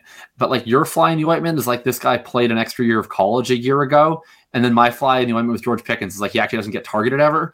Um, and then it's like one of these is very silly, uh, and then and one of these is like everything, and it's like why is the guy not getting any targets like extremely important to you, but the the guy r- remaining a Columbus resident for the year of 2021 is just something we can't let go. Well, George Pickens isn't getting targets at the same rate that Chris Olave is. I agree if they He's were priced not even the same, getting targets the same rate as Alec Pierce. If so. they were priced the same, I would be very concerned about George Pickens. George Pickens isn't priced to Chris Olave's price. Right, but you but George you put them in the same tier. You put them in the same tier, as in you said these guys should be priced the same. I put them in the same tier in terms of uh, if there were no if like if we were just ignoring everything about everything and saying which player is ignoring who's good at football and who's bad. We were ignoring that George Pickens has a low target share of, of, like, and by low I mean fifteen percent. That's not low. That's pretty good for a rookie wide receiver. When you factor in he's playing with Diontae Johnson. No, the only reason that's good for a rookie, the only reason that's good for a rookie wide receiver is because most rookie wide receivers don't play hundred percent of the snaps starting from week one. His targets per route run is not good most wide receivers don't play with Diontae Johnson and Pat Freiermuth and Chase Claypool. And when Coop ran this last year, he showed that when you play with a bunch of good players, you don't expect as high of a target share. Right. But like the only the things that are buoying you on George Pickens is basically that he started playing full snaps from week one. Because if if he didn't, if they decided to like put out some whatever bum that we see coaches do all the time, and not just get it over with and play obviously one of their three best wide receivers from week one, if he was playing like half the snaps for the first half of the season and then he was coming up to this, he would have like an 11% target share, and then you'd be like, oh, this guy sucks. But instead, they just let him run some wind sprints and get a target every like tenth pass. I mean, I, I don't know. Like if if he had an 11% target share, yeah, I would be more concerned. But his target rate would probably be a lot higher then, and then that would kind of offset it. And like I don't know, it's uh we can't really. And it's the same thing with George Pickens. If Michael Thomas was healthy and Jarvis Landry was healthy, like fully healthy, is Chris Olave still a 26% target share player? He's probably 23%. I think that if you were capable of being a 26% target share on 40% of the air yards as a rookie wide receiver, that Jarvis fucking Landry does not matter to you. Jarvis Landry was probably going to play in two wide receiver sets if he was healthy for the first. No, because they played the they played a game with Jarvis Landry and Michael Thomas and Chris Olave all healthy, and Landry and Olave ran 33 routes and Michael Thomas ran 32 routes. They all ran the same amount of routes. So they just always ran three wide receiver sets, or they split two wide receiver sets. They pretty much always ran 33, and they seemingly split the twos for so we, we don't two weeks. Anyways, the point of the George Pickens thing is that he is doing completely fine as rookie wide receiver standards go. We have a ton of historical evidence that rookie wide receivers that do what George Pickens has done go on to be good NFL players, some of them great. We don't have a ton of evidence that Chris Olave players go on to be great NFL players because we don't really have any comps for Chris Olave. But the closest comps that we have for Chris Olave haven't been superstars. And therefore, if I am looking for superstars, which is all that I'm ever looking for, I'm projecting that okay. George Pickens is going to have a better rest of season than he had first half of the season. So you're to, so you've, you've managed to dodge the question, but you've still given me all the component parts that I need to hang you here. You you said that if they were the same price, that you would like Chris Olave substantially more than George Pickens. Yes. Then you said that they should be in the same tier. And so I said, so you're saying they should be the same price. And then you didn't answer yes or no. You instead said that what we should be looking for only is uh, is finding superstars. And that if you're finding superstars, that George Pickens is as or more likely to be a superstar. And so would you not say then that if we should be trying to diagnose superstars, and that they're the same likely to be a superstar, that they should be the same price. Is that not what you're saying? uh, I think that we can't make them the same price because we are also getting actual production well, I, Chris I, Oh, right. Okay.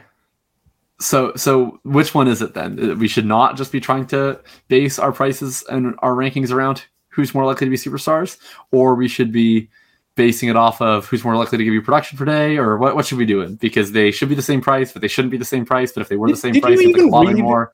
Feels like you're really. In the thread, I literally put in the rankings, the actual rankings of how I would rank these players in Dynasty, and Chris Olave is like four wide, rookie wide receivers ahead of George Pickens. No, he was he was one. Huh? You're, you had you're London a different list.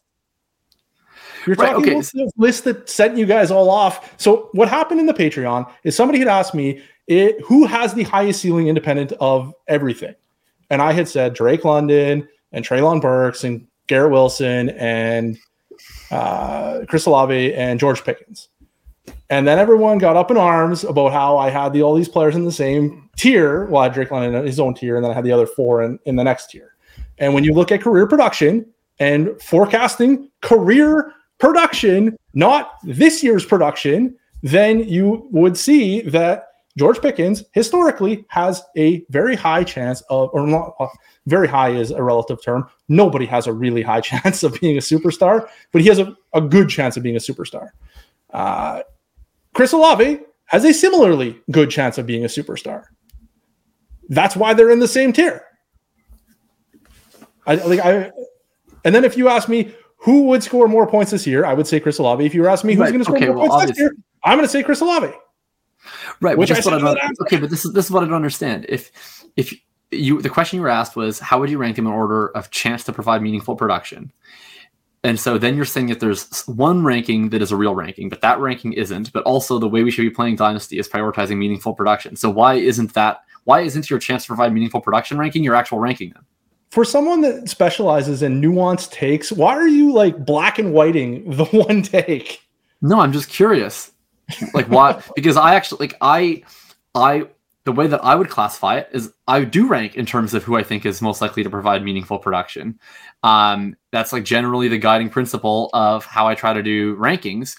And then if you were to ask me like trade value, then the difference would be like, well, no, I think that these guys should be in the same tier, but this guy has better market value, so I would only trade them for their appropriate add-on. That's different.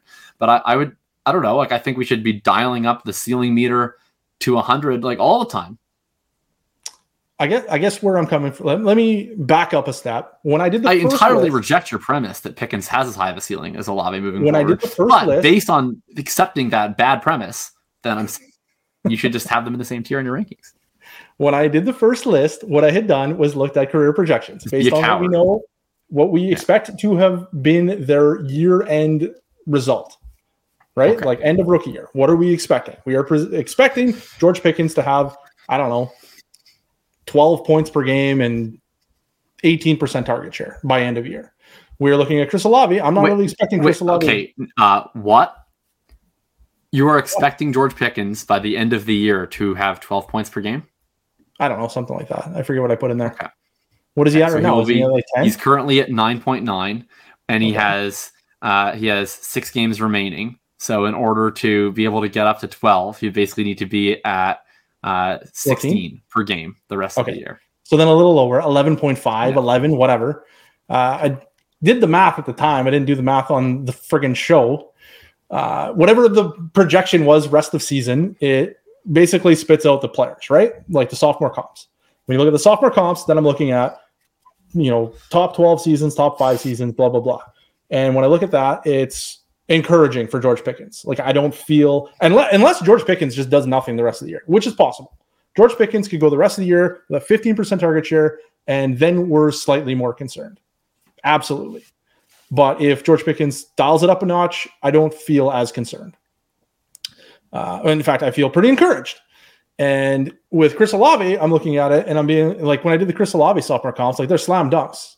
Like there's no question about it. They're slam dunks he's going to have incredible sophomore comps.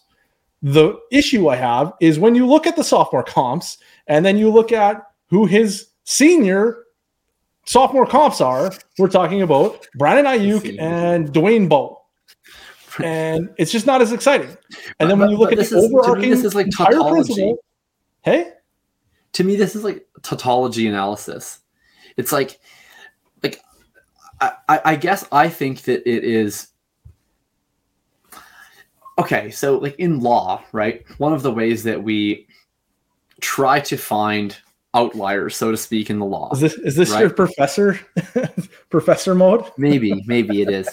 Okay, so like one one of the typical ways in which we try to find what I would call outlier laws, right? Where it's like laws that we thought were reasonable at the time, but we later find to be unjust is like if it leads to perverse results, right? Like we don't want laws to lead to perverse results. And I think that we should establish as a baseline that like if a well-intentioned rule winds up with the possibility of leading to perverse results, we should then be able to at least in context not apply such a rule. And I guess what my point would be is that if a senior declare can essentially do literally anything on a football field. And we are still saying, well, their chance to be a superstar, no matter what they do, is essentially cut off by the sophomore comps process because their best comps are going to be Dwayne Bowe and Brandon Aiyuk. Then I think that that's a perverse result. Like I don't well, think that it's I don't think that it's acceptable to be relying on that as a limiting factor that we can't de-weight at least by just saying, okay, in this context, sophomore comps might not be the best way to view this player because there aren't that many players that are like him, period. He was already an outlier in the sense that there aren't many senior declares that were as productive as he was his first three years. There certainly aren't as many senior declares that are as productive as he is in his first NFL year maybe in this instance, you know, reducing these comps to this narrow, like there are just more players that look like Pickens, so it's going to be easier to have good comps for him. There are just not a lot of players to comp to Chris Olave, period. And I don't necessarily draw a negative inference from that. I don't think that it's fair to say just because there aren't a lot of players who are this good who profile like him, thus he will eventually stop being good. Like it might just be that there just aren't a lot of players that have that particular profile profile like him. Like we've already found the outlier. Hi, I'm the outlier. It's me. yeah, so Swift I don't actually say. have early declare versus senior declare in the sophomore class. It's not part of it. His actual sophomore but you but, that, but yet you've decided to just do it anyway. And because it's overarching principle. We, we I do this all the time in every aspect of everything that I do. If there's an overarching right. and I get mad about it every single time. Up, hey, and I will continue to get mad about it every time. If there's an overarching principle that we know of that isn't showing up. I still feel hesitation towards that, no matter what it is. Okay. So if we're in, say, uh, well, his sophomore comps. This, this, is what if the season ended today. These would be the sophomore comps: Mike Evans, Keenan Allen, Dwayne Bowe, Percy Harvin, AJ Brown, Brandon Aiyuk. And when awesome. you look at that, it's a great list. Everyone on there is right. great. Like there's there's not a miss to be seen anywhere. He's he's absolutely definitely a really good player, without question. And then when you look at it and you're like, okay, what what didn't we like about you know, Chris Olave? What was holding him back? And it's like, well, he wasn't a prototype. It's like, okay, well, his the only non-prototype is Percy Harvin, who only had one good season. Okay, well, no big deal. Okay, well, eh, what else do we like about him? Well, he wasn't. A, he was a senior. Well, who are the other seniors here? Oh, okay, Dwayne Bowe and Brandon Aiyuk. Okay, also not great on the list, but the list is tiny. Like we have Mike Evans and Keenan Allen and right. AJ Brown that like are the awesome comps, and they're the best players on the list because they're awesome. They were prototypes and they were early declares. But in, in, reality, these sophomore comps are actually implicitly affecting the fact that he's a senior declare because all of these players are coin flips. No, Mike Evans is bulletproof. Okay, how? Okay, well now I'm confused. How how is Obviously. he only on this list? How are there not like better players on this list? Percy Harvin's a long shot. How are there not more bulletproof studs on this list? His rookie season has been incredible. Uh, I don't know. This is what the list pulls up. We don't pick and choose who goes on the list. This is what pulls up. It's all well, like was like, okay, I gotta, I gotta find some more bulletproof guys on this list. Let's get, let's pump this up. It's not how it works. You just put in the numbers, and it spits out the list. no, I have questions. there the are list. not very many bulletproof wide receivers in the database. Is probably where your problem is. Right. There's, you know, what is there like 30, 40 in 20 right. years? Like there's two or three per year and then we have yeah. like 10 wide receivers drafted first three rounds every year. So we're talking about right. a very small percentage of the actual wide receivers in the database are bulletproof. Okay, so, I, I, will. I will leave with this, and then well, how about this? We're gonna. I'm gonna transition quick into the Drake London thing because we've talked a lot about Olave. We've talked about Olave in relation to London, but we didn't talk about the London specific question, sure. which was people were saying, "What if Drake London face plants?" Right, and this is you know we kind of had this conversation about Rondale Moore a little bit. For people not familiar, the faceplant theory. Uh, well, uh, why am I explaining it? It's your thing. You talk about it. Okay, so the faceplant theory, how, how this all came about is actually because I was a complete buffoon and kept uh, buying low on these damn players, and then they would suck and ruined all my teams. And I was like, why do people keep telling me to buy low on these players? So I started looking at it, and I was like, does it actually ever make sense to buy low on these players? Uh, so basically, what I did was I took all of the ADP for all these players from Dynasty League Football and then compared it year over year. And anybody who lost more than a startup round of value, so 12 ADP slots, was termed a face planter. These players were the players you could buy for less than you originally could have got them, i.e., you're buying them at a discount.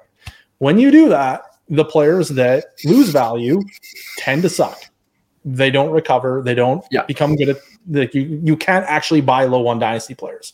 You either buy them as rookies or you buy high on them. Those are your only options. If you're buying low, you're actually doing your dynasty roster a disservice because you're just burning the roster value. So, anyways, uh, what happened with Rondale Moore last year? Or, well, from yeah, what happened with Rondale Moore last year is that Rondale Moore went out and had a completely expected rookie season. Like he did exactly what I thought he would do, which was not a whole lot of anything. I thought he'd have a really low ADOT. I thought he'd, you know, score 10 points per game or thereabouts. And I think he scored 9.7 or something like that. Uh, so it was, it was like completely expected. And then everyone just punished him for it. And I was like, well, this doesn't make any sense. Like your expectations were outsized. Now you're punishing him because you got the expectation wrong in the first place. And then when you look at Rondale Moore in terms of all the things that we think matter, all the all the things I have in sophomore comps, his mm-hmm. PFF grade, his uh, points per game, his prospect profile, his ADP trend, everything. It was like he doesn't line up with the face planters. Like he probably shouldn't have face planted. Right. And the whole offseason, I was like, yeah, we should probably sell Rondale Moore because there's wisdom of the crowds here. Like the crowds are telling us, hey, he's probably not that good. Even though we kind of think he probably isn't that bad. And in Rondale Moore's case, for me anyway, it was a matter of, yeah, he's probably not a superstar, and therefore we just probably should not really care about Rondale Moore. So we should sell him, and it's fine. Like I'm, I'm fine being wrong on Rondale Moore if he comes back and has like a flex season or a like wide receiver twenty season. Yeah, I, am okay with being wrong. He's, he's flexing it up right now. Yeah, he's flexing it up right now. So now we now we're here uh, with Drake London, and Drake London is, you know, he, he's doing kind of all the things that we would want him to do. All the peripherals are, are good. He's got a monster target share. He's, you know, doing fine with his monster target share. The really the only thing. Yeah, I'll, I'll, run through with Drake London quick. He's if we look targets per route run, he's at 0.233 which is just like 0.003 behind Christian Watson for second. Uh, he's basically in like a dead heat there with Garrett Wilson, Christian Watson, Treylon Burks, Wan'Dale Robinson. Uh, yards per hour, he's a little worse. He's down at 1.53. He's not been very efficient. Um, his PFF grade is 76.8. That's third highest in the class. So, and then where he's kind of more middling is points per game and yards per outrun. Um, really, like everything that is not ideal about his profile can be tied to either the lack of volume or lack of efficiency in the Falcons' passing offense um, and everything that is that can't be tied to that, uh, he's doing either fine or really well. Yeah, like there's two different aspects I, I, tend to look at, or the way that I think about it in some ways. And efficiency, I, I tend to think of almost as a like team level standard. Like efficient yeah. quarterbacks tend to have efficient wide receivers. If you're inefficient with like a Patrick Mahomes, that is a real indictment. Right. Uh, and then also like, okay, well, we don't have a lot of targets. Well, that's not Drake London's fault. Like, they're not throwing a lot of passes. That is an external factor. If we look at the things that Drake London controls, his target share and his um, uh, PFF grade and like things like that, he's like the things that are in his control, he's he's doing yeah really well or excellent at. So with Drake London, I feel like he's a really really strong player and we're just kind of waiting for the situation to catch up to the player. Yeah, I agree. So then, from a face planter status, people are looking at him. Well, he's not scoring any points, like he might face plant. And my answer to that is, I care. I didn't, or I was like fine to miss on Rondale Moore because I didn't feel like if he hit it was going to really matter to me at all anyway. Mm-hmm. With Drake London, that's completely different. Like if Drake London hits, I think he could be a superstar fantasy player. Like a he should be the one. Like as soon as the Falcons give any indication that they're going to pass the football, Drake London is probably going to be at or around my wide receiver three in Dynasty. Like he's going to be right there. And that was never going to be the case with Rondale Moore. So if the masses are going to look at Drake London and punish him for external factors, I'm going to say, I don't really care. You guys are wrong. And yeah, you might okay. be right. Wisdom of the crowds. I get it. But I'm not comfortable being on your side on this one. Okay. I'm going to be wrong and bet against the face planter theory if it's the case because I feel like the risk outweighs the or the reward outweighs the risk in this case. Okay, I am with you uh like 99% of the way there. Um so I like if, if anyone thought that I was talking bad about Drake London in the Chris Olave segment, I definitely was not intending to. I was only talking positively about Chris Olave. Uh, I think Drake London is phenomenal. He was my wide receiver one in the class, just like Drew. He's my 102 in this class, just like Drew. Um, I prefer Olave at this point by a bit, but I still consider them to be in the same tier.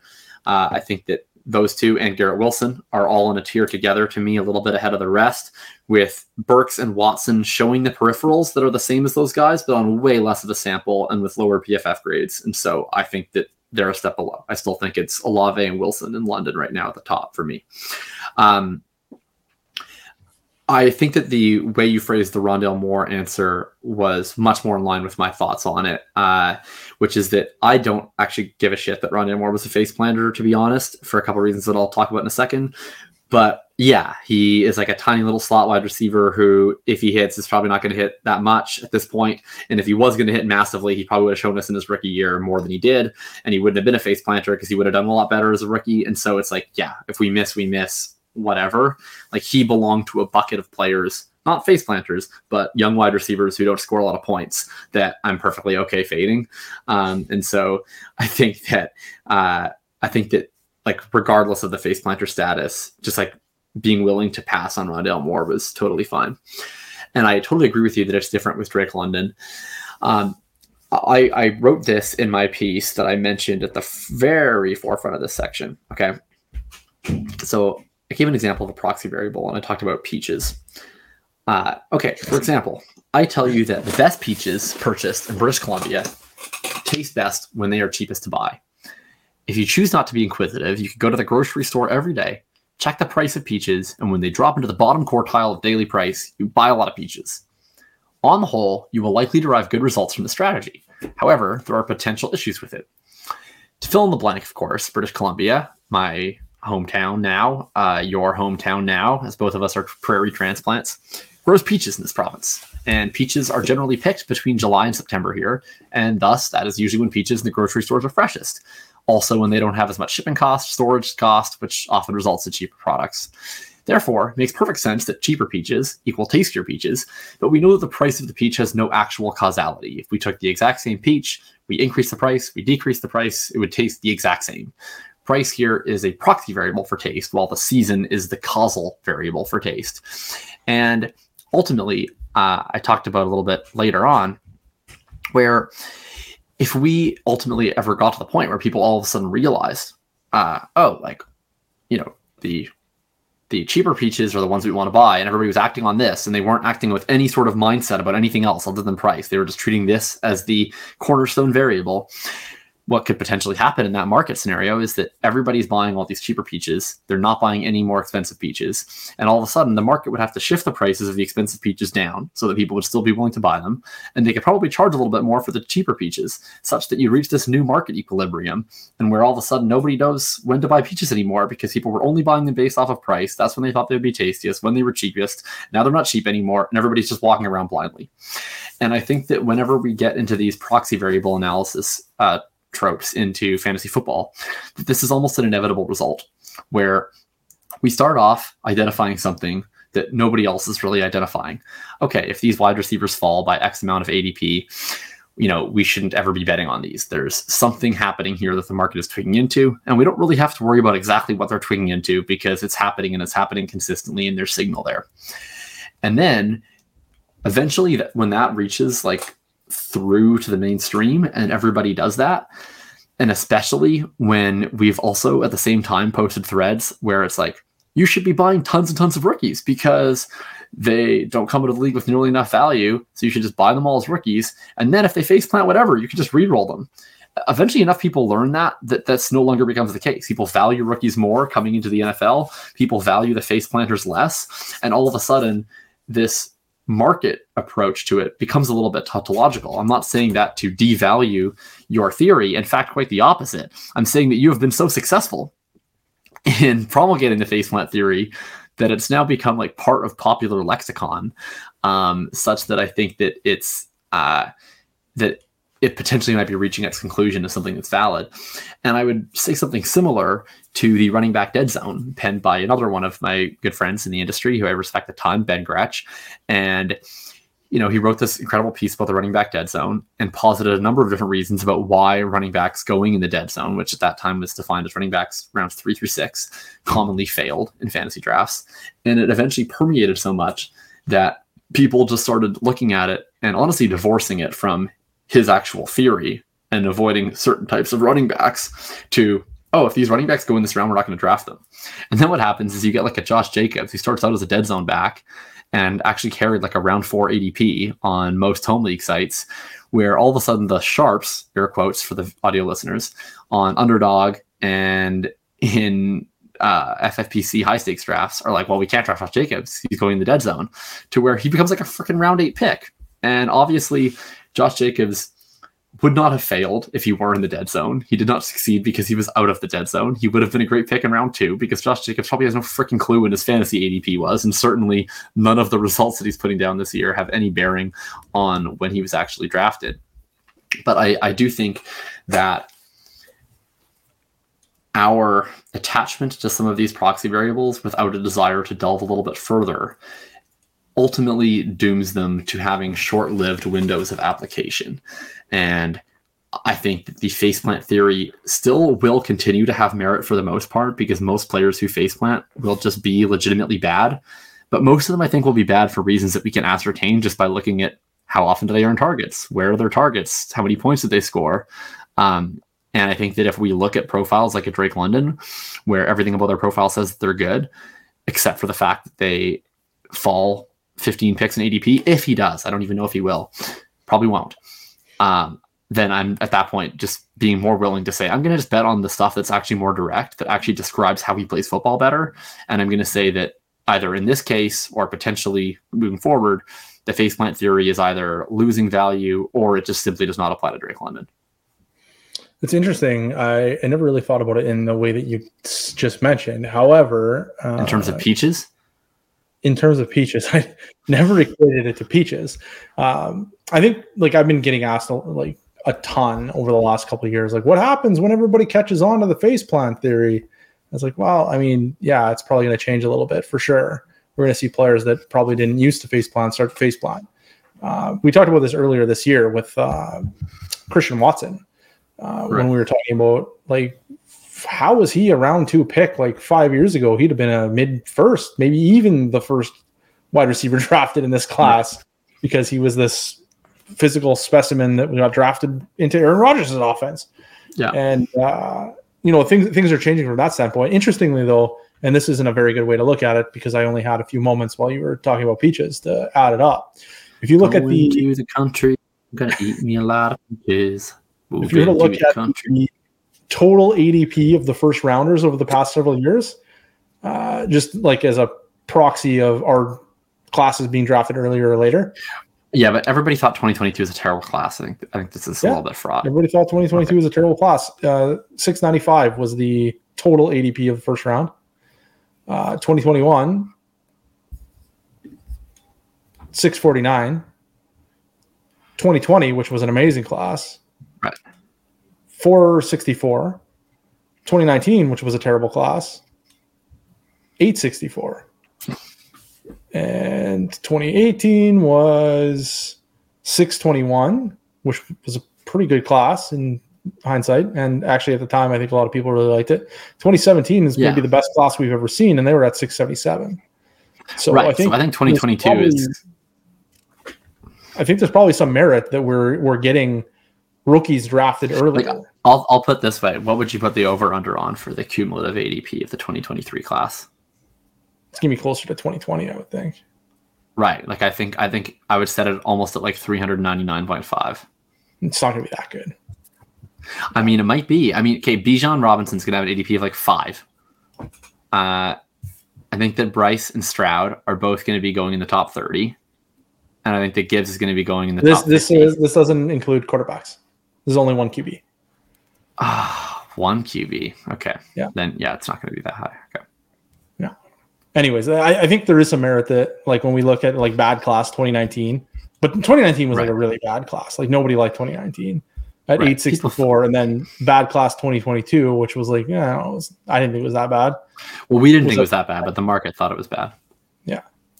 But then so, they didn't actually. But yeah, then they drafted them similar to 2021's like pretty good right. class. Which everybody thought 2021 was pretty good. So yeah. So I think I think there is some merit to saying that the average draft position of startup drafts is potentially going up, right, and, which, which would mean that the face planning is going to be a much higher standard.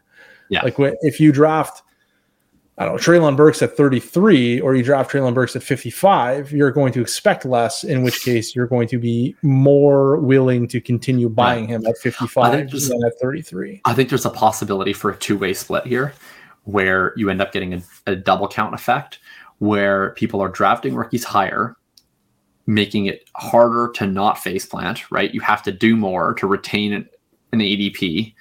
And then because people I think are so twigged into the face plant thing now that if you fail to meet that higher standard, you'll almost get doubly punished because then it's like let's say that you're let's let's say that 5 years ago you would have an ADP of 60 but or I don't know let's say 5 years ago you had an ADP of 80 would have had an ADP of 80 and then now you have an ADP of 60 because people want to buy in higher on rookies. And then you have a year that's like entirely average for a rookie. And so you end up getting an ADP of 80, which wouldn't have been a face plant before, but it is now. And people then are like, oh my God, this guy face planted. You can't buy this face plant. And so then the ADP ends up tumbling even lower than 80 and ends up at like 100. Yeah. Yeah. I think it's possible. Um, which is I mean, why, like, I, but my point is that's why I, I just want to be a little bit more focused. I think like we got a question in the Discord that said, or someone said, I'm into London right now, but if he face plants, no thanks. And that's like what I'm objecting to. Like I think that there, Adeiko brought up a point where it was like, yeah, but is the juice worth the squeeze anyway? And that's fine. I mean, Adeiko, of course, like um, has like food dolls of wide receivers that he just like stabs relentlessly. Um, and I think he's mostly right, but uh, I, I, think that that's fine, but I also think you can kind of say that about anyone, or especially any wide receiver. I think well, I that think- London fundamentally is like a pretty good bet, qua wide receiver, uh, and I will make the bet on him, and I will do that regardless of whether face plant status. And and I think that what Adeiko said that was smart was like look at this in terms of not like a binary, you know, look at this like a base rate. It's like let's say 30% and then drops one ADP, then it's like 29.5%. And like I would look at it that way, not as much with the ADP as much as I would just look at it like okay, if his targets per run is 23%, I like him marginally more than if his targets per run is 22%, you know, but um, that that's, I like London and uh, Peaches. Yeah. I, yeah, I think where a lot of people kind of misunderstand me uh, is that I have these like kind of like, I don't know, rules or whatever you want to call it, heuristics or what have you yeah. and think that I like really stick to them. And I'm like, no, like I know how the sausage is made. Like if if anyone's not going to stick to their own rules, it's going to be me because I know why it works that way. Like with yeah. the Treylon Burks and Garrett Wilson thing this year, where I had them ranked well above where their grades should have been. It's like, well, no, I understand how they got there and am able to apply some nuance to the situation and say, actually, I like them more than the prospect profile suggests. Well, similar, similar to how I can look at Chris Olave's profile and say, yeah, his sophomore comps are great, but I know how the sausage is made, and I don't really love how that's made. So it's I mean applying I, I the nuance into how the overall overarching process works that I think really surprises people sometimes when I'm doing my own uh, my my rankings and whatnot. I can't hear you. You've you've completely gone mute uh, something is terrible. I'm not certain. Can you hear me now? I can hear everything. You can't hear me now. Okay, that's I, I dropped my. okay, I dropped my mic. Uh, yeah, I no, I, I dropped.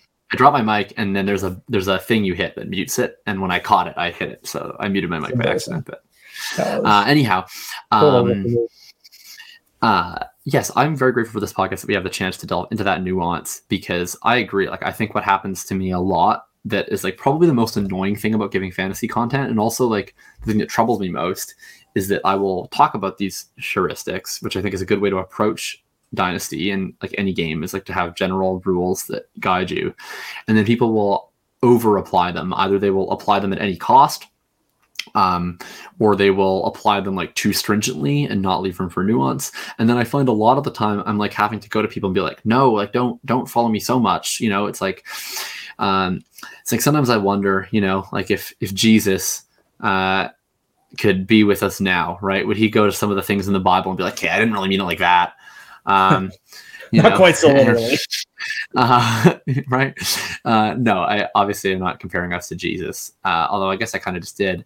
But I think that uh, uh, I I, th- I think that there is it's important in fantasy, and this is uh, what I'll leave it on from my end, is I think it's important in fantasy football when there is so much that we don't know that we are constantly trying to quantify things that we don't know and try to do so in the way that generates the best signal that we can.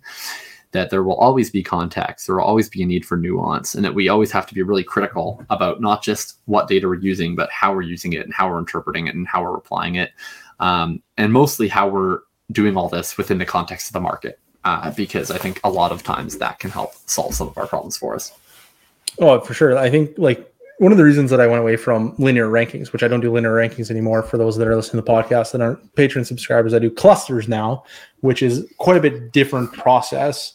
Is I would put, you know, like I would have George Pickens perhaps in the same tier as Chris Olave if I were doing non fantasy points type rankings, because I would look at their projected comps and say, oh yeah, they're going to have you know pretty similar upside and then somebody would look at that and be like, "Oh, I'm going to go trade my Chris Olave for George Pickens," and I'm like, "No, that's not what I meant. Don't do that."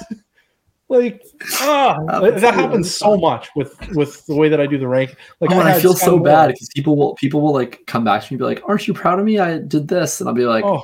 Just heartbreaking, and, right? It's like when like a, it's like when your cat leaves like a dead mouse in your door, and it's like, I brought this back for you. Yeah, well, it's like I had uh, towards the end of the summer, I had moved Sky Moore up in the rookie rankings because I was like, hey, you know what? Actually, Sky Moore hits here. We, like we have a Patrick Mahomes throwing to him. Like that's pretty exciting. So I'm pretty into that. And then somebody's like, "What oh, did yeah, he ever hit?" And somebody's like, "Oh, I took Skyy Moore over Garrett Wilson." I'm like, "Okay, wait, what? you, surely you didn't get that from me?" And he's like, "Yeah, you had it in the rankings." I'm like, "You don't draft at the rankings." like you you look at it and you're like, oh look, he really likes Skyy Moore. I should trade back from Garrett Wilson and go get Skyy Moore plus some extra. But people take it at like face value and you're like, yeah, look at he likes Skyy Moore. I forget what I had, 104 or 105 or something. And then draft him there. And I'm like, oh my god, like you just wasted so much roster value. You could have done so many creative ways to get Skyy Moore on your team that don't involve flushing it all down the toilet to draft him instead of Garrett Wilson and like the the rankings were even like tiered. Like I had these guys in the same tier. It wasn't like I was like Skyy Moore is head and shoulders above Garrett Wilson. Go and get him. They were in the same tier. I was just like, ah, I kind of like Garrett, or I kind of like Skyy Moore because of the Patrick Mahomes effect. You know, maybe consider trading back and getting Skyy Moore. I think that would be a good idea. And then you know they sometimes people go off the rails and do the things that you don't really expect. Your like I find so much of my time in the Patreon now is spent trying to clarify my communication. like, no, no, no, that's not what I actually like. No, like it's like this. This is what I mean. And then they're like, do something else. I'm like, no, no, no, that's not what I mean either. It's like this. This is what I mean. And uh, I just got to be better at communicating things. And I think we're getting there. Like going to the A, B, C, D, F uh, okay. buy grades instead of yeah. just having buy, sell, hold. I think really improves the communication aspect of how much I like this. I think taking the ranking aspect completely out of the rankings and putting them in clusters makes so much more sense from a usability standpoint where you don't have these miscommunications with new patrons.